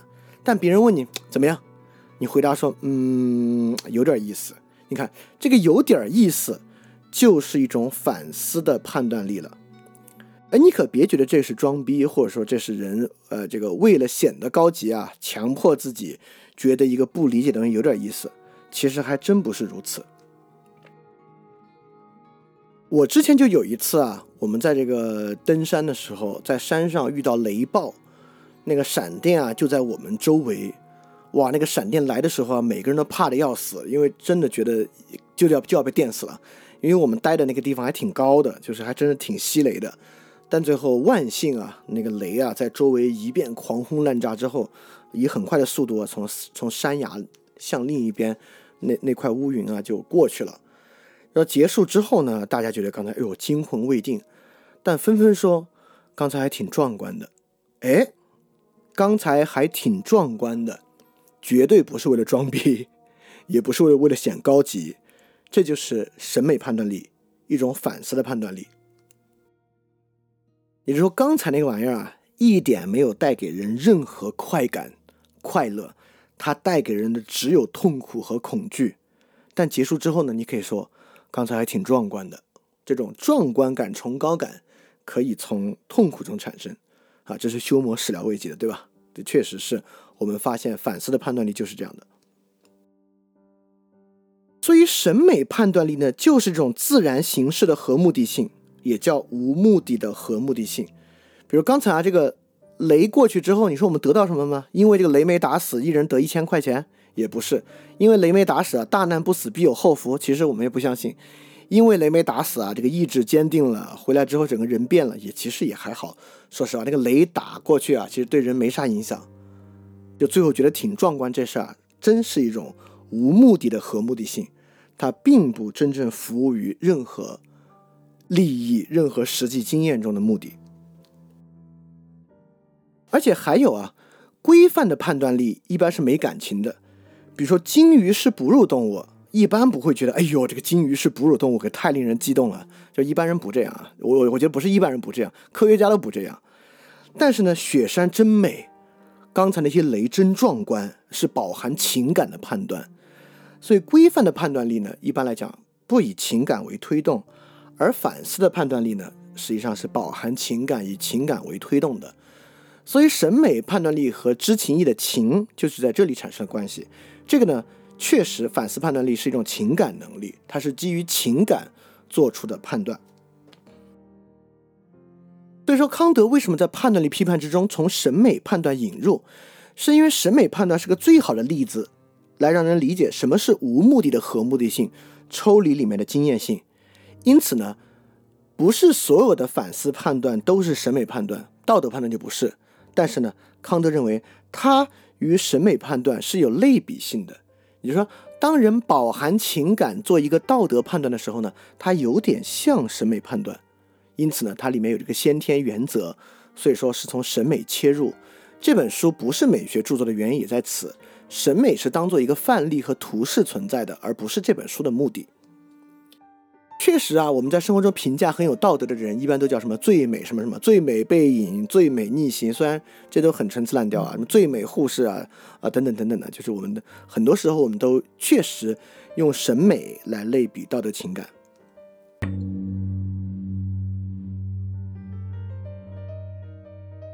所以实际上去区分快感和这个反思判断力啊，康德很早就有一篇小文章，关于美与崇高。在康德写关于美与崇高的时候呢，那时候啊，康德还没写判断力批判。那个时候啊，就话里话外，他都还是这个先验知性的一个内部范畴。但在那个时候呢，其实康德已经把美美与崇高分得很清楚了啊。就是我们其实发现很多艺术作品呢，也都并不让人舒服优美。包括《荷马史诗》上面残酷的地方比比皆是，呃，雕塑拉奥孔与儿子们，这个雕塑拉奥孔啊，真是翻转电台出现频率最高的艺术作品。包括透纳的雪豹，这些呢，其实都不让人舒服优美，但是呢，崇高。所以说，审美的目的，好，这很重要啊。审美的目的，自然的目的，并不是舒服或者简单的幸福，就是自然的目的，历史的目的。这些目的是啥？那是人的幸福吗？人的快乐吗？那是修魔意义上的预定自然和谐，就是说最后会让人很快乐。不，康德就认为不是，实际上不是，因为如果自然的目的是人的幸福的话，你真的很难理解这个人是怎么搞出这么多战争、这么多灾害、这么多人与人的拼杀，很难理解的。因此，自然的目的啊，其实是一种文化，这个文化。跟快乐、正向、优美与崇高的关系，所以其实平时我们一般而言都不会混淆快感和美感，对吧？快感呢是一个纯知性的经验，而美感呢是个反思判断力。就我们吃个红烧肉，觉得哇真好吃，一般不会说真美，不会，就是好吃，对就行了。嗯，包括性也是啊，我们一般就哎这个性真是很快乐，但不会觉得很美。对，这还蛮有意思的，就因为康德不是一辈子未婚嘛，然后感觉也肯定不是个老处男，但平时这个 sex life 并不是很规律吧。所以康德有一次在中年的时候，他的很多学生跟他一起开 party，这个学生最后呢还真给康德找了一个这个 prostitute，然后早上学生就觉得，哎，这大哲学家可怎么理解这个事儿？就问康德昨晚怎么样？康德说啊，不过是一堆乌七八糟的动作。所以康德很明显啊，快感肯定是有的。但康德也并不认为有美感，像我们也一样，我们一般不会混淆舒服与美的区别。对，正因为如此，审美具有先天能力，具有鲜艳的能力。在这个情况之下呢，正如具有鲜艳的道德可能在人与人之间达成共识也一样，具有鲜艳反思力的审美以及类比于审美的其他判断力。兴许也在人与人之间可以取得共通的形式，所以在这个情况之下呢，这玩意儿可能让我们能够大胆的寻求某种共识。就像真的给人扔到这个壮丽的雪山面前啊，谁都会觉得壮丽和美。就是我们可以大胆的宣称，任何人在这里都应该觉得壮丽与美。那么在其他地方呢，我们兴许可以抛离人与人的经验不同和人与人的趣味不同。诉求某种审美判断力，以及类比为审美判断力的其他判断力之间，在人与人之间应该可以达成共识。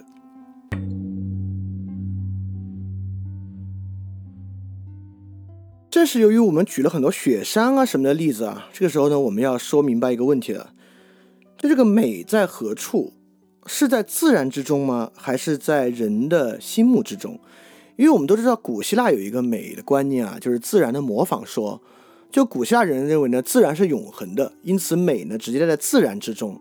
人要怎么做出美呢？就是模仿自然。但在康德这里，如果这样呢，又变成这个主客二元了。所以在康德这里呢，美不在自然之中，而在于人的主观之中。这里面呢，康德有一句非常著名的话，我觉得值得一再琢磨。这话是这样说的：自然是美的，如果他们看上去同时像是艺术；而艺术只有当我们意识到它是艺术，而在我们看来它却又像是自然之时，才被称为美的。你会发现啊。我们经常把艺术品做自然的比喻，我们说这玩意儿啊，浑然天成，巧夺天工。但很多时候呢，我们其实也把自然反过来说，我们说，哎呦，这地方真美，怎么个美法呢？风景如画，鬼斧神工，对吧？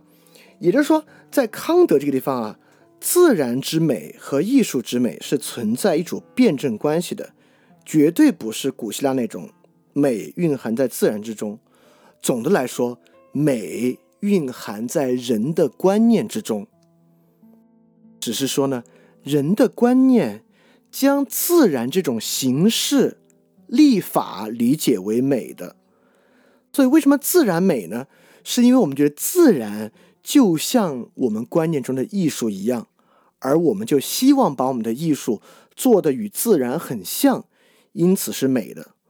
总的来说，这个美不在雪山那里，在我们心里，我们觉得雪山风景如画。这个呢，是与古希腊那种呃自然的模仿说的美美学理论啊，非常非常不同之处。而这个不同之处，我为什么要单拿出来讲呢？就从这个不同之处，最能看出啥叫主客一体。就这种自然与艺术的辩证关系中看出和读出主客一体，而不是那种呃自然客观之美，我们人去主观感受客观之美这事儿，不是这样的。就康德体系有非常重要的主客一体，恰恰在这个主客一体之中，我们可以从到底美在自然里，还是美在人心中，回看另外一个非常重要的问题，看这个主客一体是啥意思。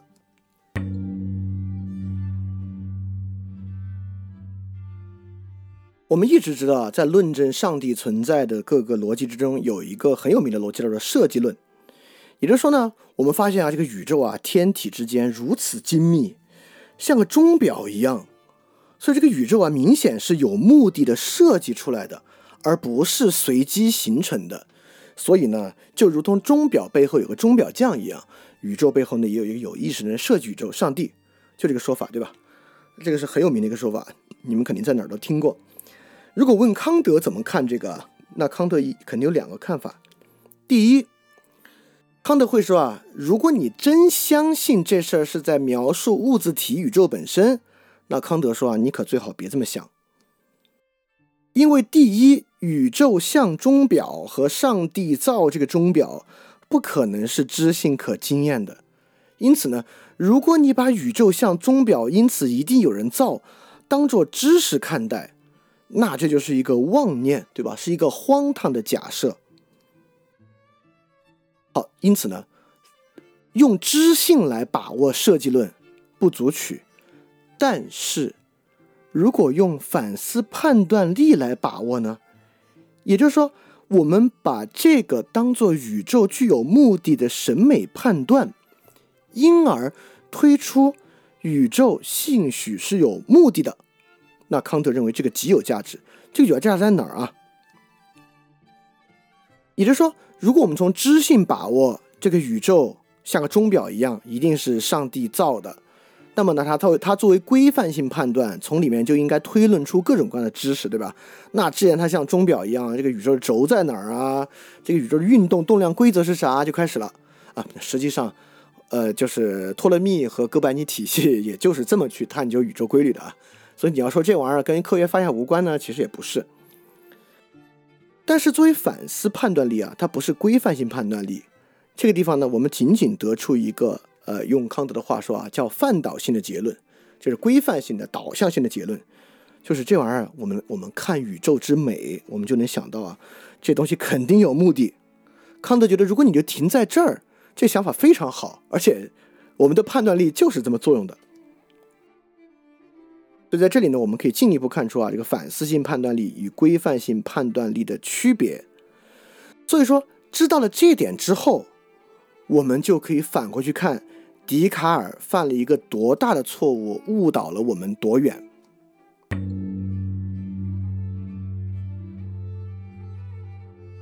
就康德在判断力批判之中，也其实提到了，所以这个科学性的理性概念包含有目的和与这目的相一致的整体形式，一切部分都与之相连，并且在目的理念中，它们也相互联系成目的的统一性，使每个部分都能够在其他部分的知识那里被想起来，也使得没有任何偶然的增加，或者在完善性上不具备自己先天规定界限的任何不确定量发生。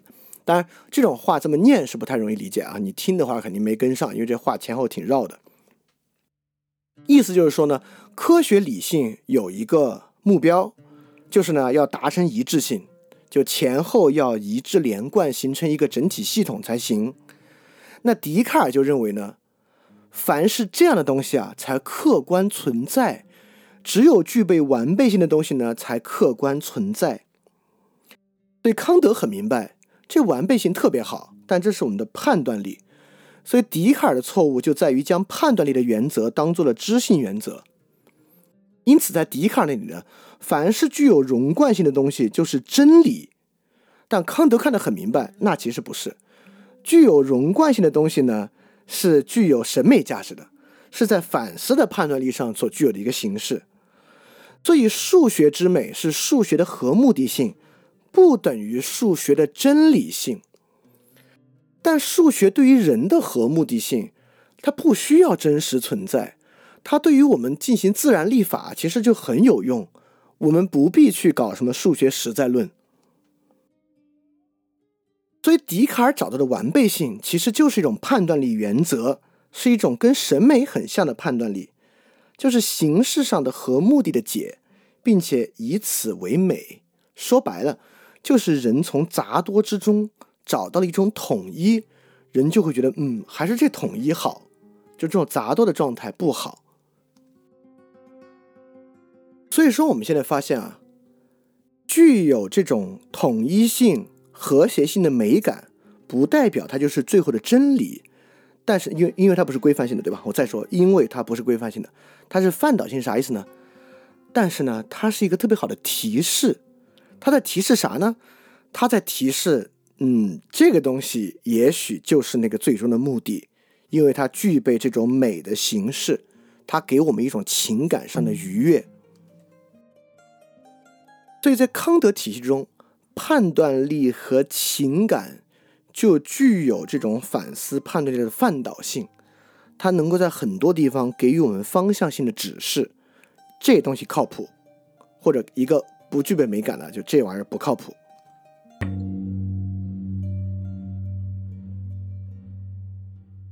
所以在康德看来呢，情感具有某种入门的特征，也就是说，它既是自然理性，就是自然知性的入门，也是实践理性的入门。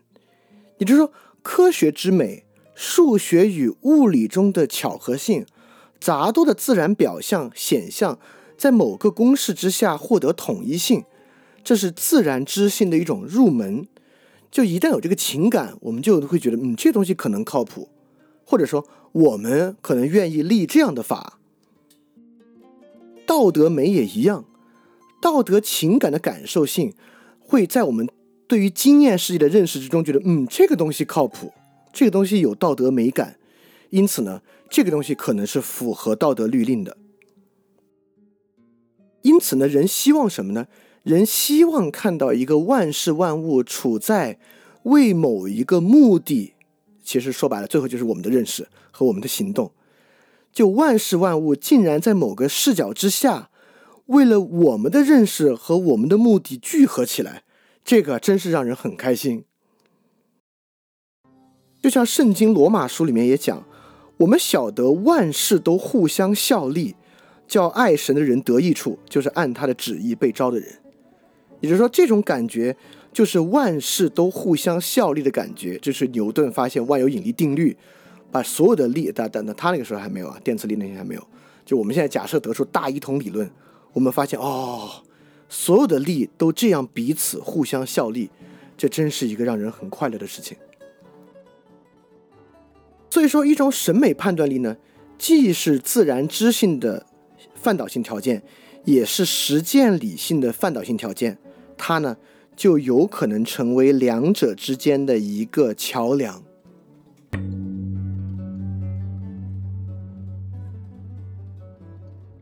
所以，我们又回到这儿了。不管你是搞这个心物二元、主客二元，还是搞主客一体，你总得有个方法把它们俩联系到一起。因此呢，其实我们知道，在笛卡尔和休谟那儿都有这个东西。我们当时还批判过，对吧？笛卡尔说神不欺骗，休谟说自然的预定和谐，都是说啊，这俩玩意儿不管是分开还是怎么着，它总得有办法联系。要没联系，人怎么活，对吧？人这些认识怎么敢用？笛卡尔就会认为呢。那心的完备性为何在广言世界依然可以用呢？因为神不欺骗，人既神既然给了你寻求完备性的能力，他就一定会把完备性也放在自然之中。对笛卡尔，实际上某种程度上也认为是一个目的论的宇宙，这个目的呢就是这种完备性之存在，对吧？那修谟呢就认为，我们只要跟着印象的快乐和痛苦走啊，就能确保人的幸福。为啥呢？因为自然有一种预定和谐，只要你按照这个痛苦和快乐啊，这个痛苦和快乐一定是持续的，你不会今天快乐，明天这事儿突然变成痛苦了。但其实修魔说的也不太有道理，对吧？你要胡吃海塞很快乐，那高血压、高高血脂来了，可不就很痛苦吗？因此呢，笛卡尔和修魔其实都在诉诸人或神的超验能力，也就是说，你别管。这有个承诺，是个神的承诺。承诺啊，你这边得到的这个东西啊，这个完备性外面肯定有。或者修魔那儿你别管，这有个承诺啊，你今天觉得快乐，这是稳定的，明天你还会快乐。笛卡尔和修魔的心物桥梁都在诉诸某种超验能力，这是我们批判的，对吧？谁说的准呢？谁说的好？你怎么能确定呢？就是不能确定啊。正是因为康德把这一切都当作是主观立法，所以说康德的心物桥梁很容易，因为这仨玩意儿都是人自己的认知，是人的自然知性、人的实践理性和人的判断力，所以就是人自己跟自己协调。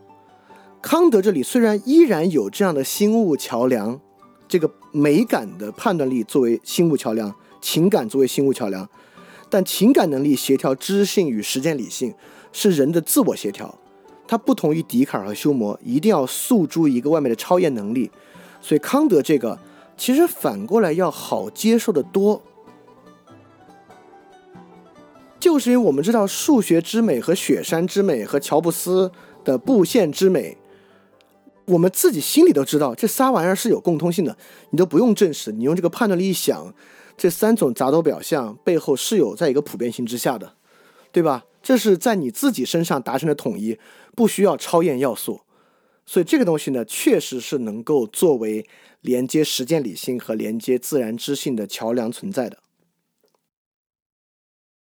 那我们接下来就要问个很重要的问题了：那既然它在自然知性和实践理性之间，是不是说它是对称的呢？就是这个情感站在最中间，然后左边协调自然知性，右边协调实践理性呢？实际上还完全不是。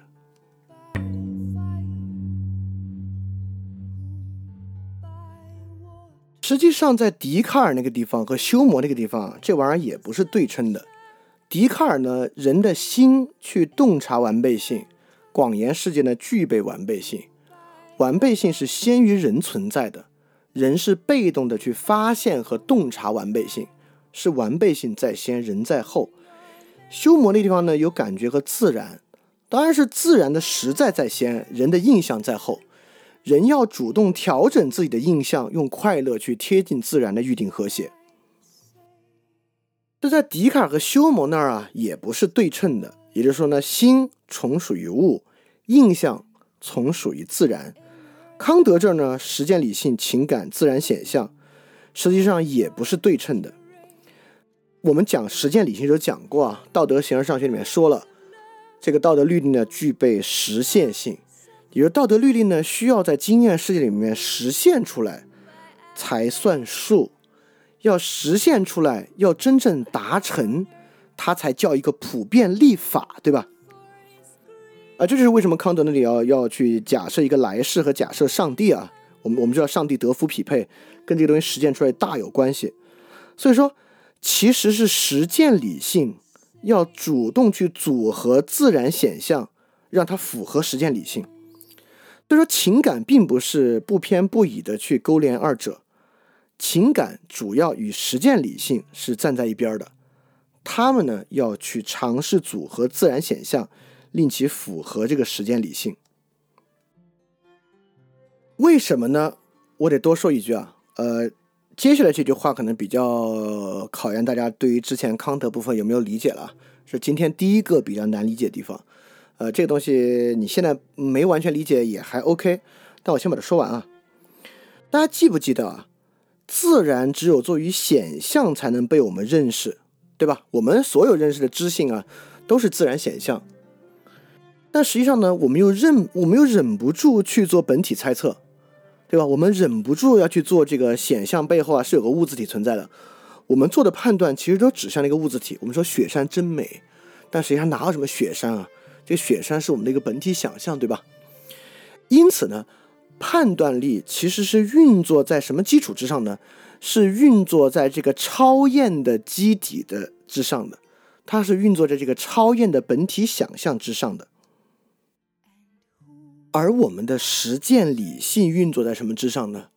实际上，道德律令、实践理性也是运作在，它就是完完全全运作在这么一个超验机理之上，对吧？就是我们自己的意志嘛。这哪你哪去经验啊？比如说康德说那个自由，那个自由恰恰在于不可经验性，它是不可规定的、不可洞察，对吧？因此，实践理性和道德律令也是运作在一个超验的基础之上的。所以说。超验基础啊，在自然知性那边是一个本体想象，而在判断力，就是实践理性这边啊，实际上就是实践理性本身。而判断力呢，恰恰是运作在这样的超验基础之上的。所以说，判断力天然的就与人的自由的实践理性更加亲和。它呢，在自然知性那边体现为使用一种超验的本体想象概念。去组合和为自然立法，所以说判断力先天的就具有一种很强烈的主动性，这个呢是与笛卡尔和休谟完全不同的。在康德这里呢，这个人的情感是有强烈的主动性的，它就不像休谟那里的感觉是被动的快乐和痛苦，人的情感是很主动的，在雷暴之后主动说：“刚才可真壮观啊。”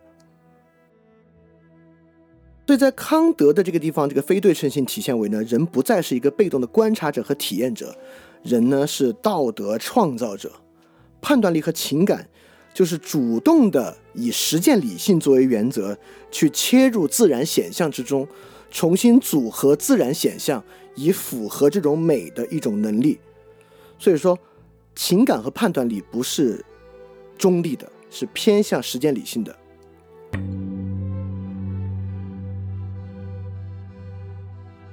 因此，判断力是什么呢？这个地方就要了解判断力一个很重要的特点了。判断力是一种再自律，是一种彻底的自由。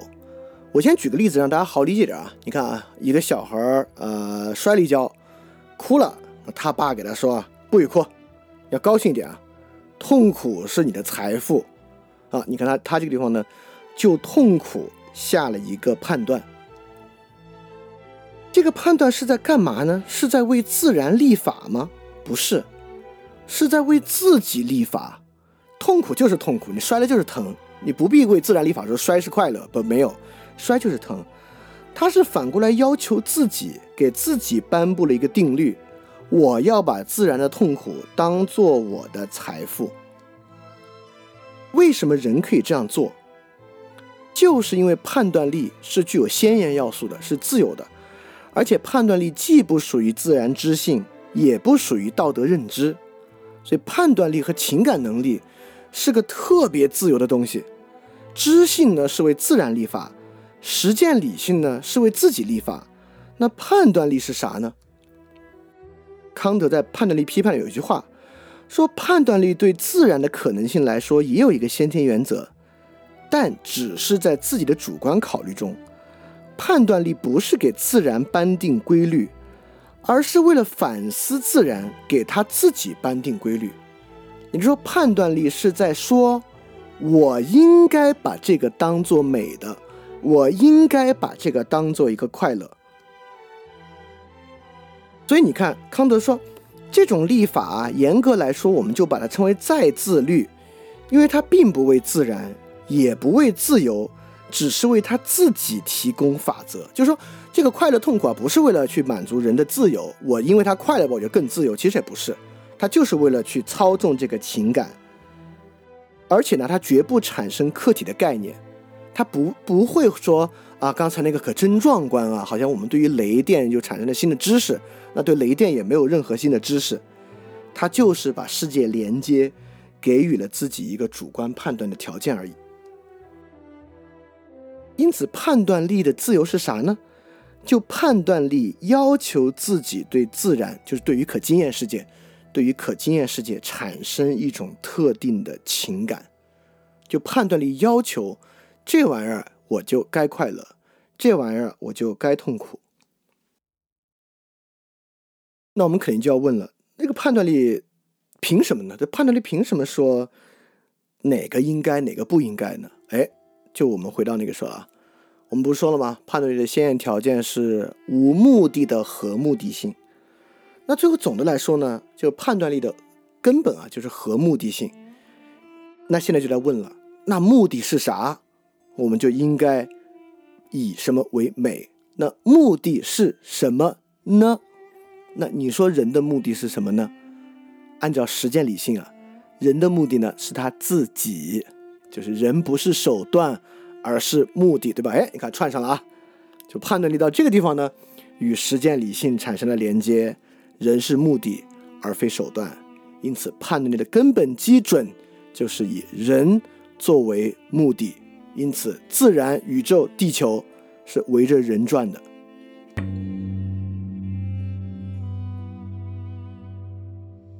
因此呢，再自律的基础呢，就像康德说的，一切美的艺术的入门似乎并不在于规范，而在于使内心能力通过人们称之为 humanolia，就人文学科的预备知识得到陶冶。大概因为人道一方面意味着普遍的同情感，另一方面意味着使自己最内心的东西能够普遍传达的能力。这些特点结合在一起，就构成了与人性相适合的社交性，而这种社交性，人类就把自己与动物的局限性相分开了。这也是判断力批判之中的。因此，人应当对什么产生情感、产生美感呢？就是以普遍人道之物为美。所以，如果你再听到一个人说什么啊，这人算什么呀？这人要灭亡了，这个世界就要恢复生机，你就觉得说他妈什么呢？就应该产生这种感觉。实际上，我对于丁仲礼院士说这些话，我的感觉说他妈什么的在，我就是这个感觉。所以说，当我们说美育带德育，我们经常听这么说，我也觉得蛮有道理的。而且我也觉得这这其实比德育更好实施。所以，美育带德育实际上是什么呢？就是人文之美、人道之美。就即使美育带德育是去看雪山、看名山大川，其实也是看人在雪山中。人在名山大川中，雪山如何具有艺术的特征，是这样的一个东西。所以说，之所以美育带德育，那也是欣赏人文和人道之美。那判断力在这里呢，就获得了一个目的的根本基础。因此，因着这样的基础了，目的就再次被还到了自然之中。虽然我知道刚才举环保那个例子啊，我说这个自然有目的是围着人转，这话人类中心主义对吧？我们就现在人都很都可聪明了，一听到这个应该就能想到人类中心主义该批判。但是我们一步步来啊，就是它其实远远没有那么难接受。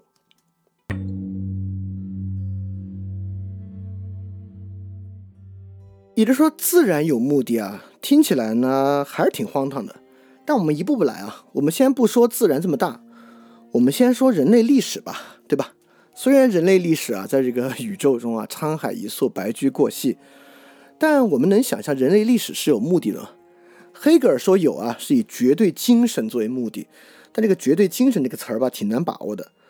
康德有一个文章叫做《世界公民观点之下的普遍历史观念》，里面就说呢，人类历史大体上可以看作是大自然的一项隐秘计划的实现。也就是说，有人这个物种啊，人来到世界之上啊，尤其是人发展出文化与文明，整体之上呢，可以看作是自然目的的实现。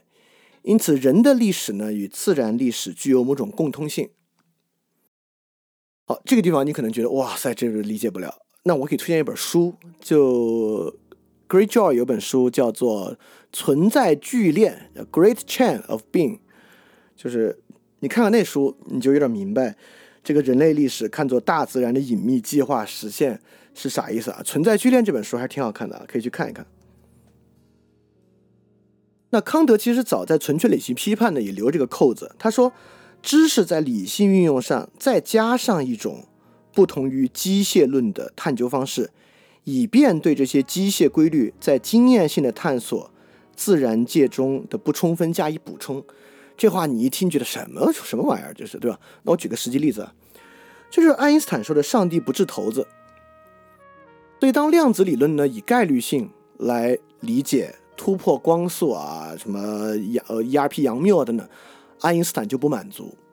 爱因斯坦呢上说上帝不掷骰子，也就是上帝呢会以确定性的方式来制定自然规律，凭啥？对吧？那我们觉得爱因斯坦这话好像还挺能理解，对吧？自然规律呢，应该对人具有某种确定性。其实呢，斯宾这这其实就是斯宾诺莎的自然神论嘛。就斯宾诺莎的自然神论呢，就是一种强烈的目的论宇宙观。虽然这种宇宙观最后导向彻底的这个决定论啊，但不得不说呢，这也是一个目的论宇宙观。所以说，自然具有目的，你一听啊，你就觉得人类中心主义。但一到这个历史具有目的和爱因斯坦这种上帝不掷骰子这事儿呢，你又觉得好像挺能理解的。确实如此，历史与自然之目的呢，确实是我们抵抗虚无主义和相对主义一个相当根源性的信念。如果我们认为历史和自然都是机械论的，那这就是虚无主义和相对主义的根本之根源。因此，敢于从审美经验之中发现历史与自然，相信历史与自然。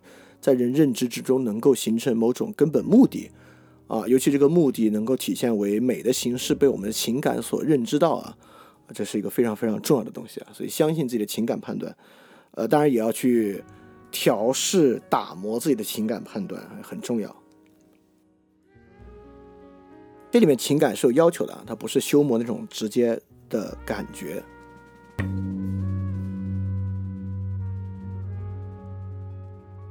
对，到这个地方呢，我们可以看啊，就是在人的整个认知体系之中，因着情感作为理性和这个实践理性的入门，自然知性和实践理性的入门，也就是说呢，我们将触发我们情感产生审美和类似于审美体验之物，当做自然知性和实践理性的起点。这个呢，其实就是一种将目的还回到自然和历史之中的行为。虽然我们老说唯物这样，唯物那样，但是呢，很多时候呢，却忍不住以这种审美和类审美体验作为我们认知的起点。我们一说唯物吧，但永远谈自然之美，谈数学之美。其实，在谈这些东西的时候呢，已经在以目的论的方式考察了。当然，康德说这些都不是要求，像实践理性啊，那东西也是人的本能来着。你信不信的话，多多少少你就受那个的影响。那么，在判断力这地方呢，其实也一样。所以正是因为这样的逻辑呢，自然和历史重新具有某种目的性。所以说，在实践理性那个地方很困难的一个目的国，就是人们之间达成对于道德律令的一致，就进入那个目的国。但那个目的国呢，毕竟无法进入经验世界，它怎么照进现实呢？共通一致的道德律令与共通一致的审美判断。就形成了在于现实世界中与目的国的关系。因此呢，最后我们对于历史中的目的，也就是说，我们对于何谓文明、文明之美取得一致性的判断；对自然中的目的，我们对于人该希望什么取得一致的判断。这种呢，不是一种一致的知识，不是一套一致的说法，不是一个一致的真理，而是反思判断力的一致。比如说。我们看到，在美国的这个抗议活动之中啊，很多这个警察也以那个下跪的方式、kneeling 的方式，跟这个人民一起来抗议。我们说，哎呦，这是一种文明之美啊！我们我们只要大家都说是的，这是一种文明之美，那我们这个共识呢就达成了，不必往后推进到一种一致性的知识和一致性的真理的地步。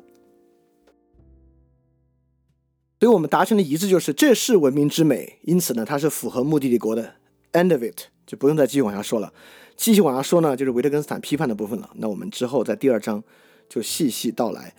所以我们总结一下，在康德这里呢，人就有三种能力：人有认识的能力，有欲求的能力，就是时间理性；有愉快和不愉快的情感，这是心灵的能力啊。所以在认识能力之上呢，就是知性、理性和判断力。所以说，在先验原则之上呢，知性。符合十二范畴的法则，这个实践理性符合理性的道德律令，判断力符合目的，分别运用于艺术、人的自由、目的和呃人的自由和这个自然之中。对康德呢，就组合成了这么一种人的体系，这个东西呢就被我这边说成是现代认识。所以我们每个人呢，先搞定这套，理解这套。那再来看他的瑕疵，对他的批判，继续往前。也就是说呢，我们可以摆脱一系列过去的不利认知，在这个基础之上继续推进我们的认识。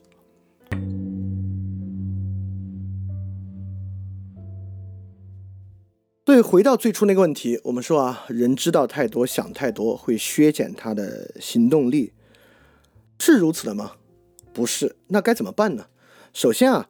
因为说到底啊，不管是人的实践理性还是人的判断力，都是自由的，所以我们肯定拿不出一个方法和说法，制定一套课程，跟着走一遍，人性发生确定的改变啊，获得这些信念，不可能的，因为二律背反，因为人的自由，所以靠说啊是没用的。但至少呢，我们可以有一些，所以这就是有一些范导性的原则，对吧？所以我们就回头看，因此呢，如果你真的具备一种现代认识能力的人。你至少能做到以下几点。第一呢，你确实对于主客二元、心物二元构成了很好的反思力。你发现啊啊，还真的不是如此啊！这一切呢，更多的是人的主观立法，人对于自然立法、对于道德立法、对于判断力的反思判断。所以这些呢，都不是说我们要去符合一个客观现实。因此呢，你绝对不会相信任何决定论啊！这科学也无法决定，历史也无法决定，经济也无法决定，财富也无法决定。说到底啊，人不管是情感还是欲求，都是自由的。你也了解呢，你不可能从外面的经验性推出自己要干嘛。比如说，哎呦，你看这房价这么高，涨这么快，我一定要买房，没有这回事儿。就是人最终呢。你的欲求啊，是通过一种理性的自我规定性完成的，啊，它是一种超验的东西啊。就最后，如果你要回答我要希望什么，我应该做什么，它肯定是一个超验回答为基准的。而这个超验回答对于日常生活呢，你所产生的一个情感啊，你对日常生活实际经验的感觉，比如买房这事，哎呀，你厌恶还是觉得哎呀好激动要去买。就它不是先天的和被动的，而是一种再自律。你是在问题二，就是理性的自我规定性之上，去对于客观目的啊产生的情感进行一种再自律的自我要求。最后呢，你把一切我们提的概念啊、阶层啊之类的，不看不看作实际存在物，而看作一种理性想象，就它不是一种实际的存在，而是一种理性想象。因此呢，简单说啊，这肯定不是一个穷举啊。就如果有以上五点，你以上五点出发，来构筑你自己的生活呢，这就可以被看作一种现代认识。所以说到底啊，今天的人们失去行动力，是因为他们做了什么错误判断呢？不是，我们会发现，绝大多数情况之下，是因为他们没有判断力。今天人都说啊，嗯，世界是复杂的，我们不要非黑即白。这个宪政民主吧，有它的好处，但是呢，也有它的坏处。你看这个电影吧，哎，你把它当做艺术片看呢，它不太好；你把它当类型片看呢，它就还可以。所以今天的人啊，不是有错误的判断，而是其实没有判断力，他总是陷入这种复杂的争论，他总是希望一切不是非黑即白的，从 A 进去有个道理，从 B 进去有个相反的道理。所以反思判断力并不是一个理性的补充，在理性走不动的地方拿反思判断力来试试，反正没方向了，拿它指个方向。而是说没有反思判断力，你都无法去考量目的这个问题，你的知性呢也没有附着，是一个无根之木。所以这又回到我们的个人主义平民社会的最后一期根基性。人什么时候感觉自己有根基性啊？那起码是他具备良好的判断力的基础之上，他才会有根的感觉。是因为只有有判断力的时候，他的实践理性和他的自然知性才有着力点。用康德的话说啊，他甚至才入了门。对今天人认为知识知道多了就阻碍了行动，不是因为判断错了，是因为没有判断力。没有判断力呢，是因为对于情感和美。采取了纯粹相对主义的看法，他们会觉得，哎，这个东西我觉得好吗？你未必觉得好，哎，是我的趣味，你的趣味。啊，我受我们这边文化的影响，你说你们这边文化的影响啊，不同国家的条件和情况都是不一样的，所以我们肯定有不一样的判断，就是因为相信了这套东西，相信了外部决定论，相信了主客二元，所以说呢，没有判断或者不敢下判断，啊，其实是这样的问题，所以现代认识呢，康德的认识呢，恰恰是来解决这个玩意儿。好，那我们今天的要讲的部分就说完了。我们今天讲了康德认识体系的最后一个补丁，也是来连接自然知性和实践理性的中间桥梁——人的情感能力，知情意中的情就是这个判断力，尤其不是规范判断力，而是与审美和审美类似的反思判断力的运作方式，作为呢这个认识体系啊的一个最后的一块补丁，来形成我们。能够将实践理性应用到经验生活之中的这么一种状态。好，要说的呢就这么多，大家看看呢有没有什么要问的，我们来回答一些问题。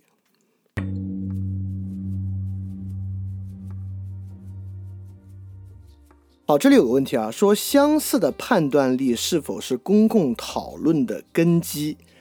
呃，这个问题挺复杂的，我觉得。我觉得它是公共讨论能够走下去的根基。这话怎么说呢？首先啊，相似的情境肯定是公共讨论的根基。就是如果大家的话语背景、情境、语境不一样的话，那自然讨论不下去。但怎么构成这个相似的情境？你看这个情境就很复杂。这个情境是指，假设我们以主客二元的想法来讲啊。是指类似的这个历史背景吗？其实不是啊。你看，共共同历史背景，人与人完全鸡同鸭讲，对吧？所以说，呃，相似的情境由什么构成？里面是否是由相似的判断力来构成的呢？我觉得有时候也不一定，呃，甚至有时候确实是相反的判断力啊，人们才讨论的比较多。所以你问这个问题，我觉得挺复杂的。但是我确实感觉这个问题和这个公共讨论相当有关，也就是说，如果我们回去反思啊，今天的公共讨论有什么问题，这个问题是是否可以追溯到我们判断力的标准太涣散？呃，从直觉上讲呢，是。因为今天的公共讨论具有某种特别 ugly 的 chaos chaotic 的这种特征，呃，应该是，但我觉得这是一个特别值得下去深想的问题啊。哎，我这么说吧，我想了一想啊，未必是相似的判断结果是公共讨论的根基，但是相似的判断客体是公共讨论的根基。也就是说，我们大家都对一个这个自然显象产生了判断，你觉得特美，我觉得特丑，我们是可以讨论的。但前提呢，就是我们真的那个自然显象是类似的，那我们才在聊一个事儿。所以判断力可以是相左的，但是那个自然显象呢，也许这个对象的是类似，这有点现象学的想法了。我们可以到现象学的部分来看看这个问题。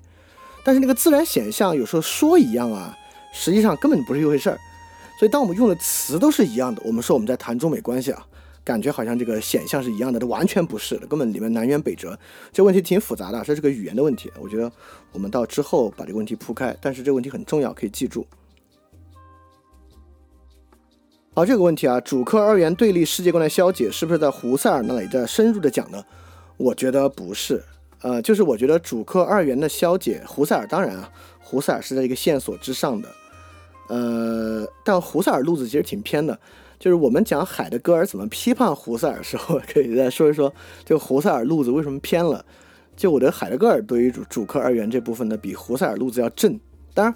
胡塞尔的现象学呢，在中间肯定是一个相当重要的一个点。像刚才我们提到了，这是一个有点现象学还原的方法。就现象学还原一定是个很重要的东西啊。但是，呃，现象学还原其实是个很复杂的。他话说起来简单，就他说啊，回到事情本身，回到事或者说回到事实本身。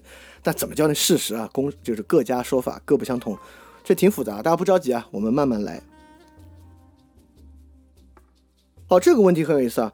说感觉康德是要复归一些神话时代和自然的连接，某种程度上说呢是，但是在康德这个所谓的认识论哥白尼革命之后呢，又有点不同。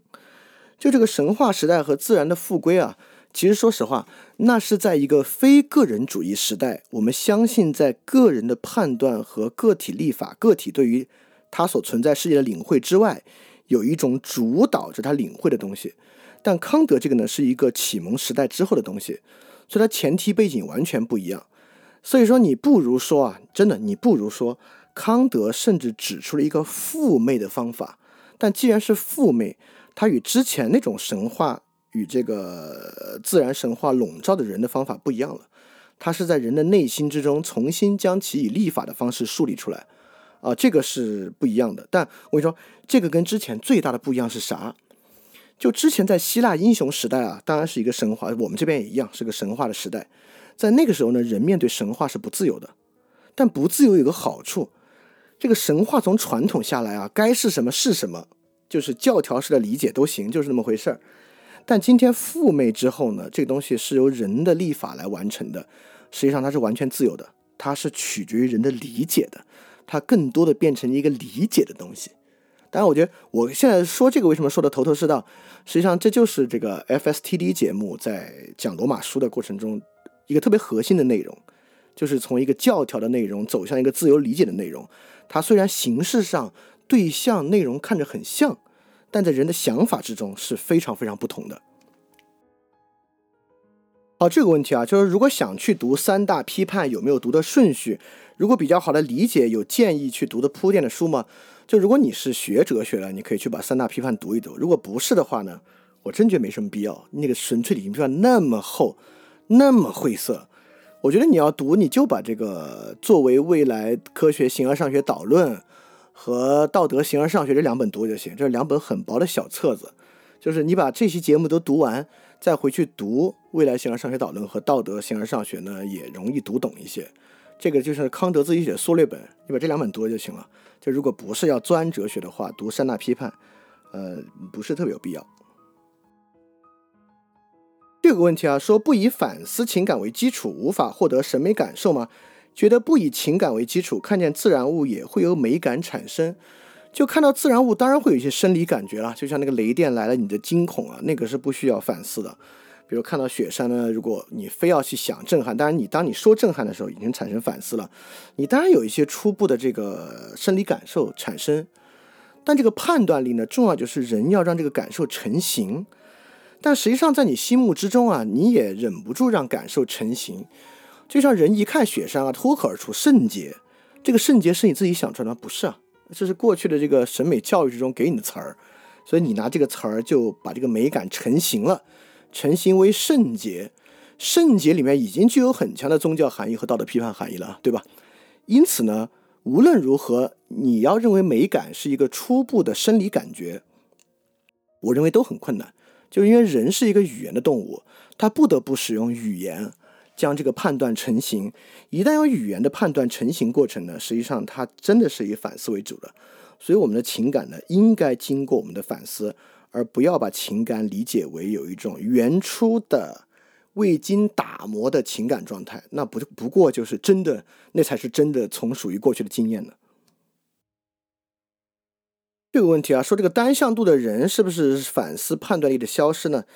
你要说是，当然说是了。你也可以说是实践理性人的自由的消失。但是单向度的人这个书的整理方式啊，他我我也记不太住啊，这书看的有点久了，但我记得还不是以康德认识论的方式组织起来的，对，所以我觉得这个角度之上，它还挺难这么一一对应的。但你要从比较泛的角度来讲，那那那当然是，我我觉得有时候不必一定要产生这种贯通啊，就单向度的批判，你读完之后觉得批判的挺好，行。就未必要把它纳入到康德的认识论体系做理解。就如果要的话呢，你脱离单向度的人，从康德角度，你也能对今天的状况做出一些理解。就你不用把单向度的人的整体拿来套康德。比如单向度的人里面有个例子，你拿那个例子来做康德的判断力的理解，要比拿单向度的人这本书来理解好得多。这里有个问题，说这个官僚组织是否会影响社会上人们的判断力？会，它影响的方式是这样的啊，它影响的方式不是说你会把美的判断成丑的，丑的判断成美的。就官僚组织核心是你对它脱离责任，所以很有可能，如果说官僚组织啊，从汉娜阿伦特的批判上讲，官僚组织会导致你没判断，反正你在那边机械式的完成任务就行了，这事儿是好是坏你不下判断，你对它。呃，就只有这种知性感知，要我干嘛啊？我干完了啊，最后有没有结果？完了，这事儿是好是坏你不过问，你觉得跟你没关系啊？就是跟你无关，是他的问题。所以说，他对于判断力的影响呢，应该是让人不去下判断。好，那我们也回答一些问题了，然后那我们今天就到这儿吧。哇，我们花了这么长的篇幅，终于把第一章的文本部分讲完了。那我们下一期要讲的呢，就是康德这个美学啊，说的这么好，但康德之后呢，德国出现的却是浪漫主义啊，这个与康德的想法很不同，但是有很强的关系。所以说，但浪漫主义对今天的世界也造成了很深的影响。怎么来理解这个玩意儿呢？是一个非常重要的事情。所以说呢，我们下一期现实节目啊，我们就来讲讲浪漫主义这回事儿。好，那我们下期节目再见，大家记得敢于去相信。非常感谢你收听本节目。如果希望每周一加入微信群，跟我们一起学习、提出问题、看到每次分享的 keynote，可以微信添加“想借 Joy Share”，想借的拼音 x i n g j i e，Joy Share j o y s h a r e，并说牛津通识读本，就可以被我们拉入群中，每周一起学习了。欢迎你来。嘿，你是不是也听了不少我们的节目呢？如果你跟我们一样，觉得这个节目还不错，可能也挺重要。如果能让更多人听到，虽然可能效果不大，也可能会让这个社会变得好一点点吧。所以说，呃，干脆去转发一下好吗？让更多的人可能听到这个节目，我们来试试它会产生什么样的效果吧。谢谢你的转发。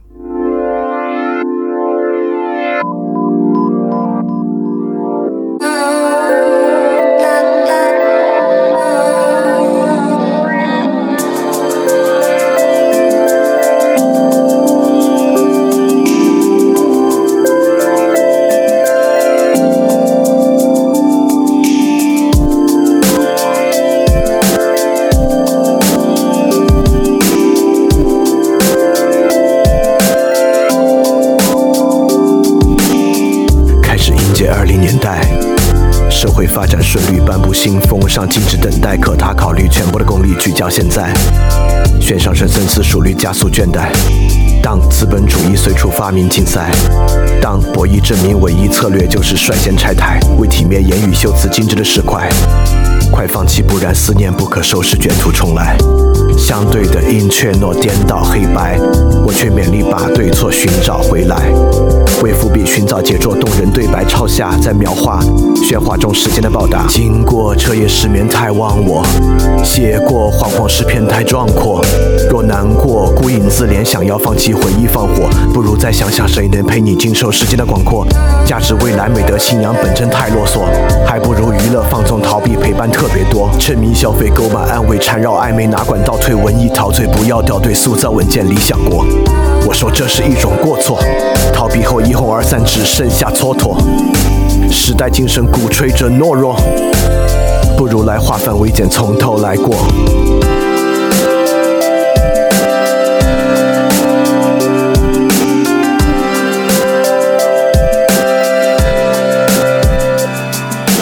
他半夜上阳台。